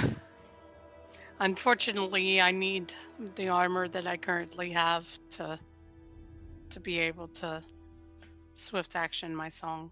I know it probably wouldn't make a difference, but I would walk over and try to ask Dara for a hand. I'll try to help him up. I I am currently trying to unstick my melted skin from the inside of my armor. Hmm. Look at And moving at all Yeah. is not I'm- a thing that I want to do. I'm, I'm just literally just kneeling next to Dara when pulling out various wands and starting that process. As you you lay there, tr- desperately trying not to move, uh, Kahina does slowly start to tend to you. Begin to heal up the damage that's been dealt from these explosions. After which, I'm sure she turns the wand to herself as well, and you spend Mhm. another few minutes healing up as you can. Dara and Ori, is this plus four cloak an upgrade for either of you? Yeah. Ah, no. no. Well, this is for me. Take it. Yoink. Thank you. Do you have a plus three? I do. Yeah. All right. Toodaloo sheet. That, that may not matter for much longer, but still. It probably doesn't, but I'm gonna put Vanthriend over here, and I'm gonna like just copy and paste him to the main I- screen so I can grab him at later occasions. I mean, he's gone now, I'm yeah, sure. a bit of the token so that I can grab the token for later. he he he tried. He was You got- there. But you you find it interesting that he couldn't find anything because she Yeah. appeared to be there, but he couldn't sense it. Something protecting her from a, albeit a magical approximation of a servant of Pharasma. but still pretty accurate one. I know I've I've deal, dealt with Vanth before. You've met a Vanth once. It didn't go great. you died, but so That that is very interesting that he was unable to locate her. a little topping off for Baylor and Nori. You're all fighting fit, and I assume the group of you are going to move into the laboratory. The Even utterly if- wrecked if- lab. Even if Nori ha- held her hand out, Dara would almost snarl at it and get himself up. And then walk w- away. I would just give you a cocky grin, and then I would walk away too. Now, a lot of what's in this room has been smashed by the sandstorm and the tentacles. A lot of the various I was honestly expecting explosions. on the tables Yeah, I was kind of. I was expecting. and the something. shells have just been smeared across the ground. I mean, what, what do you think this is? A level four alchemist who's like, I make alchemist fire. I'm so cool. No, the bar's a little beyond that. She has her own personal bombs, but she doesn't literally do anything beyond that. So I'm gonna say all the potions that were in this room are smashed. That said, there are still a couple things surviving that could be of interest. Uh, one of which you would be able to make out pretty easily with your arcane eyes, Baylor, is a tiny bead uh, with an incredibly strong aura of transmutation. This I'll just give you because it's near completely useless to you. Is a fifth level Boro bead, which allows an alchemist to re-prepare extracts. It's the pearl of power for alchemists. And I will say, roll me a luck die, man who cast the sandstorm. You hate me, don't you? I do. Ooh. 18. Hmm, none of the three of these bottles of this survived. Those are all gone. And Ori, why'd you have to cone a cold the entire room? Come on, Nori! I couldn't see anything with your sandstorm, man. but kind of t- uh, almost piled into a corner where it has been blasted by the sandstorm is a large, heavy notebook that's just been plastered up against this huge machine to the east, which seems to have almost entirely survived, with just little bits of it cracked. Still pumping away. Picking up this notebook, it's covered in a billion stains most of them old and of indeterminate source, because it's an alchemist's log. And it has details of all kinds of experiments she's been running. And this notebook specifically seems to mostly be within the past year or so, it's fairly recent. And uh, one section is dog eared and looks like it has been moved to pretty regularly. Flipping to that, because it seems to be of importance, it details the laborious process of creating a duplicate of an existing creature through alchemy. Kind of like the clone spell that Baylor probably know about by this point, but not exactly. There has been a lot of effort put into this, and it documents a lot of notes about various failures. But one of the final experiments in this mentions credit to a huntsmaster for retrieving a lock of his hair. And down at the very bottom, after that, is a much more aggressive scrawled addendum. It seems to be where this ended, written in a rage.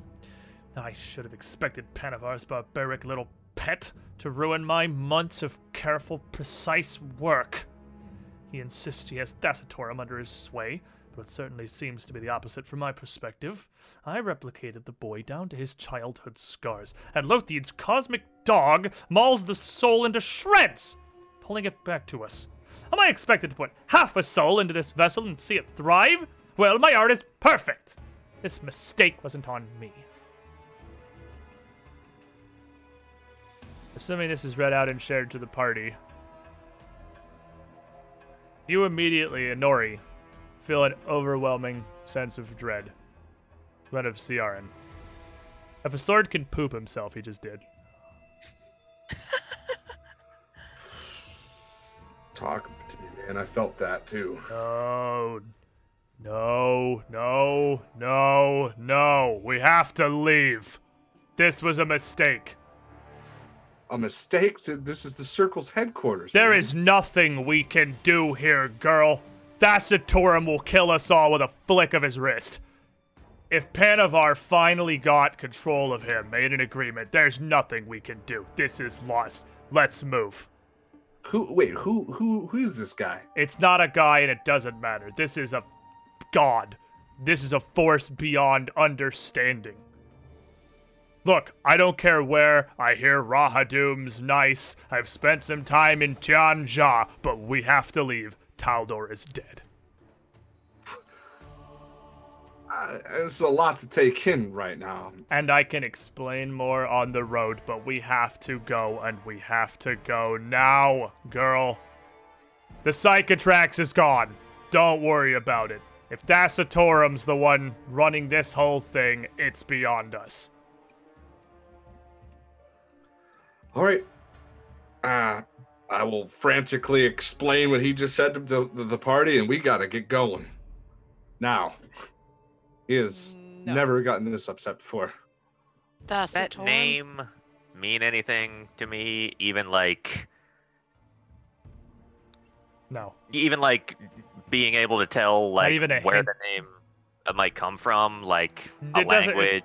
Yeah, it doesn't doesn't click anything. It's an odd name, certainly not Taldan. And uh not like obviously abyssal or infernal in nature. All right. Doesn't really click any bells at all. I cannot leave. All right, you didn't hear what I just said. If the, the Yes, I heard what you said, but we are here for a mission. And as much as I trust your sword, I'm as much as I trust leaving this woman to continue on. I do not. I have a mission. I am you- here. You going to stand here and wait for him to bring it back to you or something? It, it, it's it's. I don't have a lot of people left in this world. You guys, we got to stay together, okay? It's the only chance we have at anything. I received a mission to destroy the Psychotrax. I have trouble believing it is gone. Look, tell him this. It doesn't matter if it's gone. This is beside the point. It's lost to us. There is nothing we can possibly do, girl. Trust me. I've dedicated centuries to this, but nobody can stop Dasatorum. Not I even say- Pharasma herself. I'm sure she's tried. Wow, that's okay.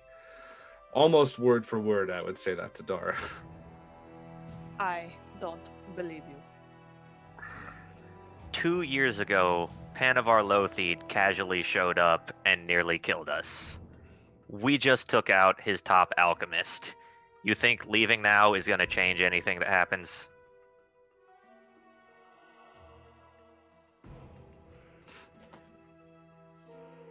Either we continue this on our terms, or he shows up on his when we're not ready.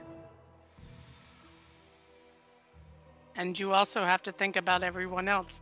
If he says that Taldor is dead, that's that's all of Taldor. So I mean, Nell, Subsinia, everyone in Stockies. If we don't try and no one does, Your mission hasn't changed.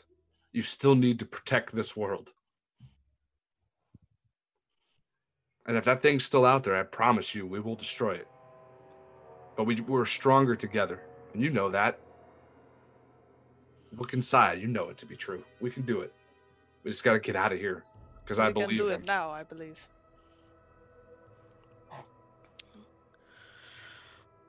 Baylor, the magic mansion, the scrolls. How? I mean, I'm not ready. I'm almost tapped out of everything I have. If I, I'm torn. If we go now, we might catch them while they're still prepping, but we're gonna have very little left. We have not caught anyone while they are still prepping. Even coming in as best as we could, everyone was waiting for us. I so don't then we might as well matter. rest. But There's we are not leaving. There's nothing for us here. Well, there's death. There's definitely death for us here. There's something even beyond that. Look, I've put up with a lot hanging out with you guys over the last couple of years. But gotta trust me, girl. And you gotta make them understand. This is too much. How do I make him understand that? He isn't gonna I- lay down his divine mission. No. You know him better than I do. Whatever that fat sack of garbage outside did, took the trust away. But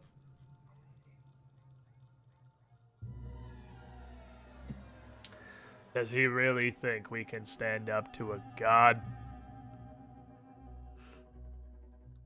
Do you do you think we could stand up to a god, Dara? We will have to.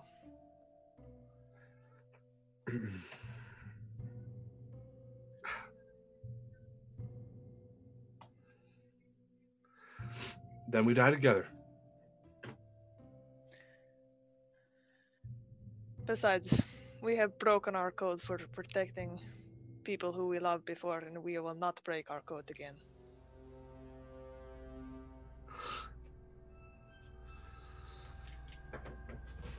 Is I'm gonna start looking around for like secret doors. All right, go ahead and uh, let me. Oops, let me pull my my thing The back third here. level secret The door. third level secret thing. door. Give me a perception check, because there's a secret door leading out of the alchemical laboratory. Is there another one? Uh, 25! He does not appear to be, no. This one Okay. seems like it's a dead end.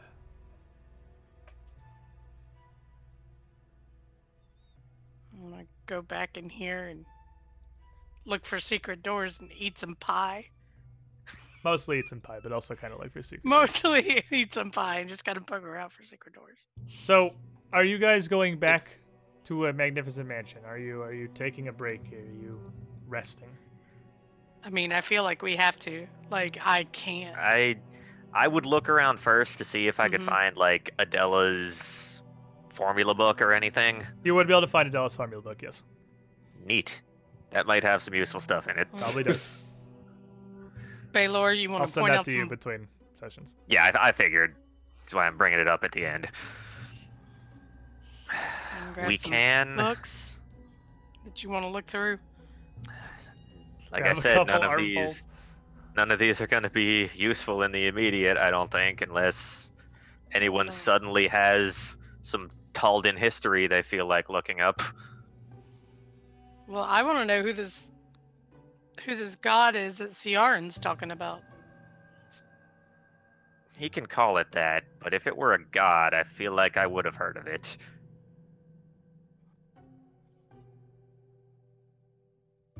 I feel Ciaran. like why are we now not believing in No, it's not that I don't believe him, but I think what he considers a god may not be what we consider a god. He could just be mean? scared of something big bag and big bad and mean. And it seems godlike, but you met him, right? I did. Okay. I did. Uh Go to a town full of peasants out in the woods in Ori and show them what they what you can do. They would see you as a you As a god. god. do you really think that's what this is? Like he's not just some peasant with no understanding of I don't, and like I said, I don't not believe for a second that whatever he is scared of is strong. But so are we. Like you said, together, so are we. I say we regroup, we rest, and we go find Panavar.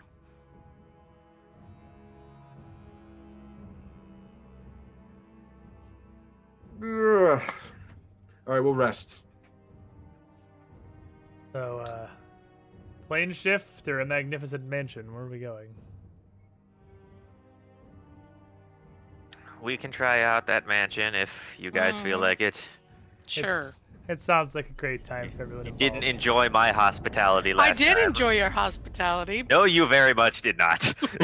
So with the Oh wait, no, I didn't. with the Not at all. Of the magic from once one of the scrolls, you bring Like, up a Put the door up here or something. a magical door up against the northern wall of this lounge. You head inside and seal it invisibly behind you. Inside, you have a fantastically furnished manor full of unimaginable amounts of food and uh, a staff similar to Baylor's but of more visible, nearly transparent servants. Uh, would have to be almost two dozen of them waiting on your every beck and call. Were the situation literally anything other than what it is, this would be pretty nice. But you know what you have to go back out to. They ask you a question. Are you just readying up and then heading back into the circle halls tomorrow? I mean, I would try to see if we could get any more information out of Ciaran. I'd look through the He'd have book. little more he could tell you. but other yeah. than is an unstoppable force, and we are not an immovable object. Looking through a formula book, you'd be able to get some things. Yeah. But you spend the rest of an afternoon and an evening in luxury, absolute luxury. The only thing hanging over you is what do you still have to do? And I would corner Inori at some point during the evening. And uh are you going to run? Excuse me. Are you going to run? I need to don't- know. I don't run from anything. Good. Then I'd just keep walking. In Draconic, I'm gonna look at Baylor and be like, "Can you fix that?" And just point, kind of, kind of motion over towards, uh, towards Dara. I could try tomorrow morning. Good, cause that's not gonna help things. So after an evening of feasting and relaxation as much as you can, you rest. And again, the word is magnificent in the spell. Magnificent beds. Have your every need tended to by these spectral servants who seem to have nearly everything at their disposal.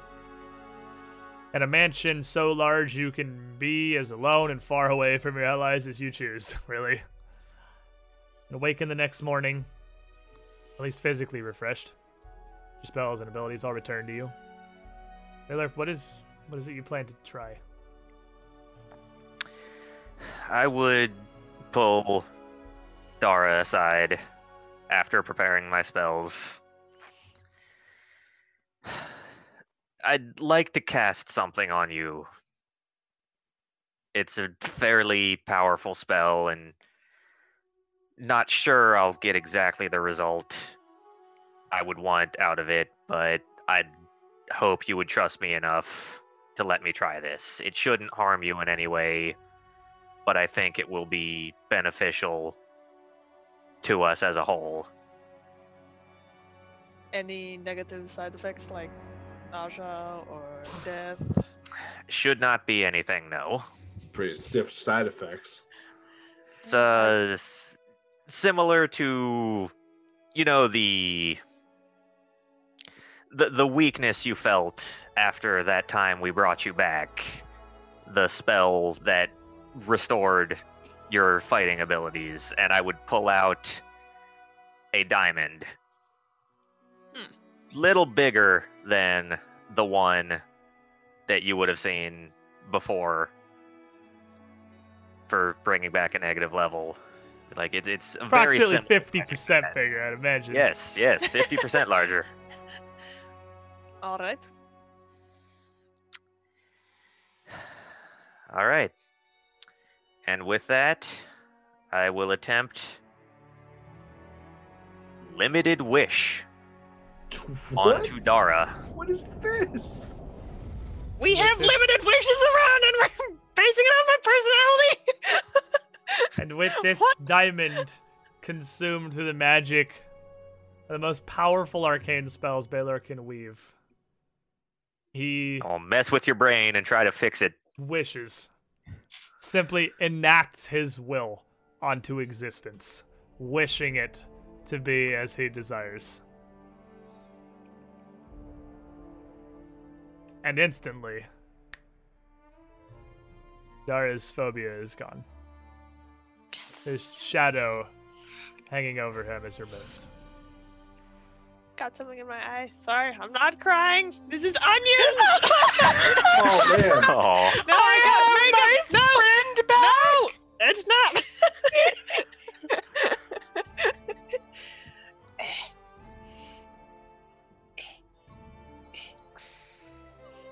With him returning normal, no longer has any fears, doubts, questions about his his best friend here. And Nora, you can see this change near immediately. You can tell Dara is back, back to normal, like how he was. I know. I have to one uh, wa- saunter over awkwardly, like I would do, and just sort of. Welcome back, buddy. that was truly bizarre. I cannot. That magic is sucks. It's not It your thing. I'm. I, I get it. really am not a fan. Voodoo stuff. Yeah. Sorry about the. You know, asshole. Generally rude at all times. I- Pretty much. I think he summed it up perfectly there. just hug it job, out, you Baylor. two. We got work to do. Mm-hmm. I would. And then just walk, start walking. no, I, I grab him. Big hug. she should big, big hug him. So with that refreshed, renewed, all your spells and everything prepared, the group of you would step, at least somewhat more confidently, back out from the door of your mage's magnificent mansion to continue pushing to the center of the circle. And as you step back outside, Mm-hmm. Back into the lounge, the nicest part of the circle headquarters, to be fair. It's the part that you would feel relatively comfortable walking out into. You, even as you open the door, I can hear a sound like, shh, shh, shh, shh. like somebody sweeping or something. You make your way out of the doorway, look back over to the laboratory to see Adela, alive, perfectly What? fine, completely unharmed. Wearing a different outfit and with no armor, but on her hands and knees, sweeping up broken glass. As she looks over and sees the group of you come out, there, of all the places, of course you rest there. And with that, I suppose we will end it for today. Why did none of these people die?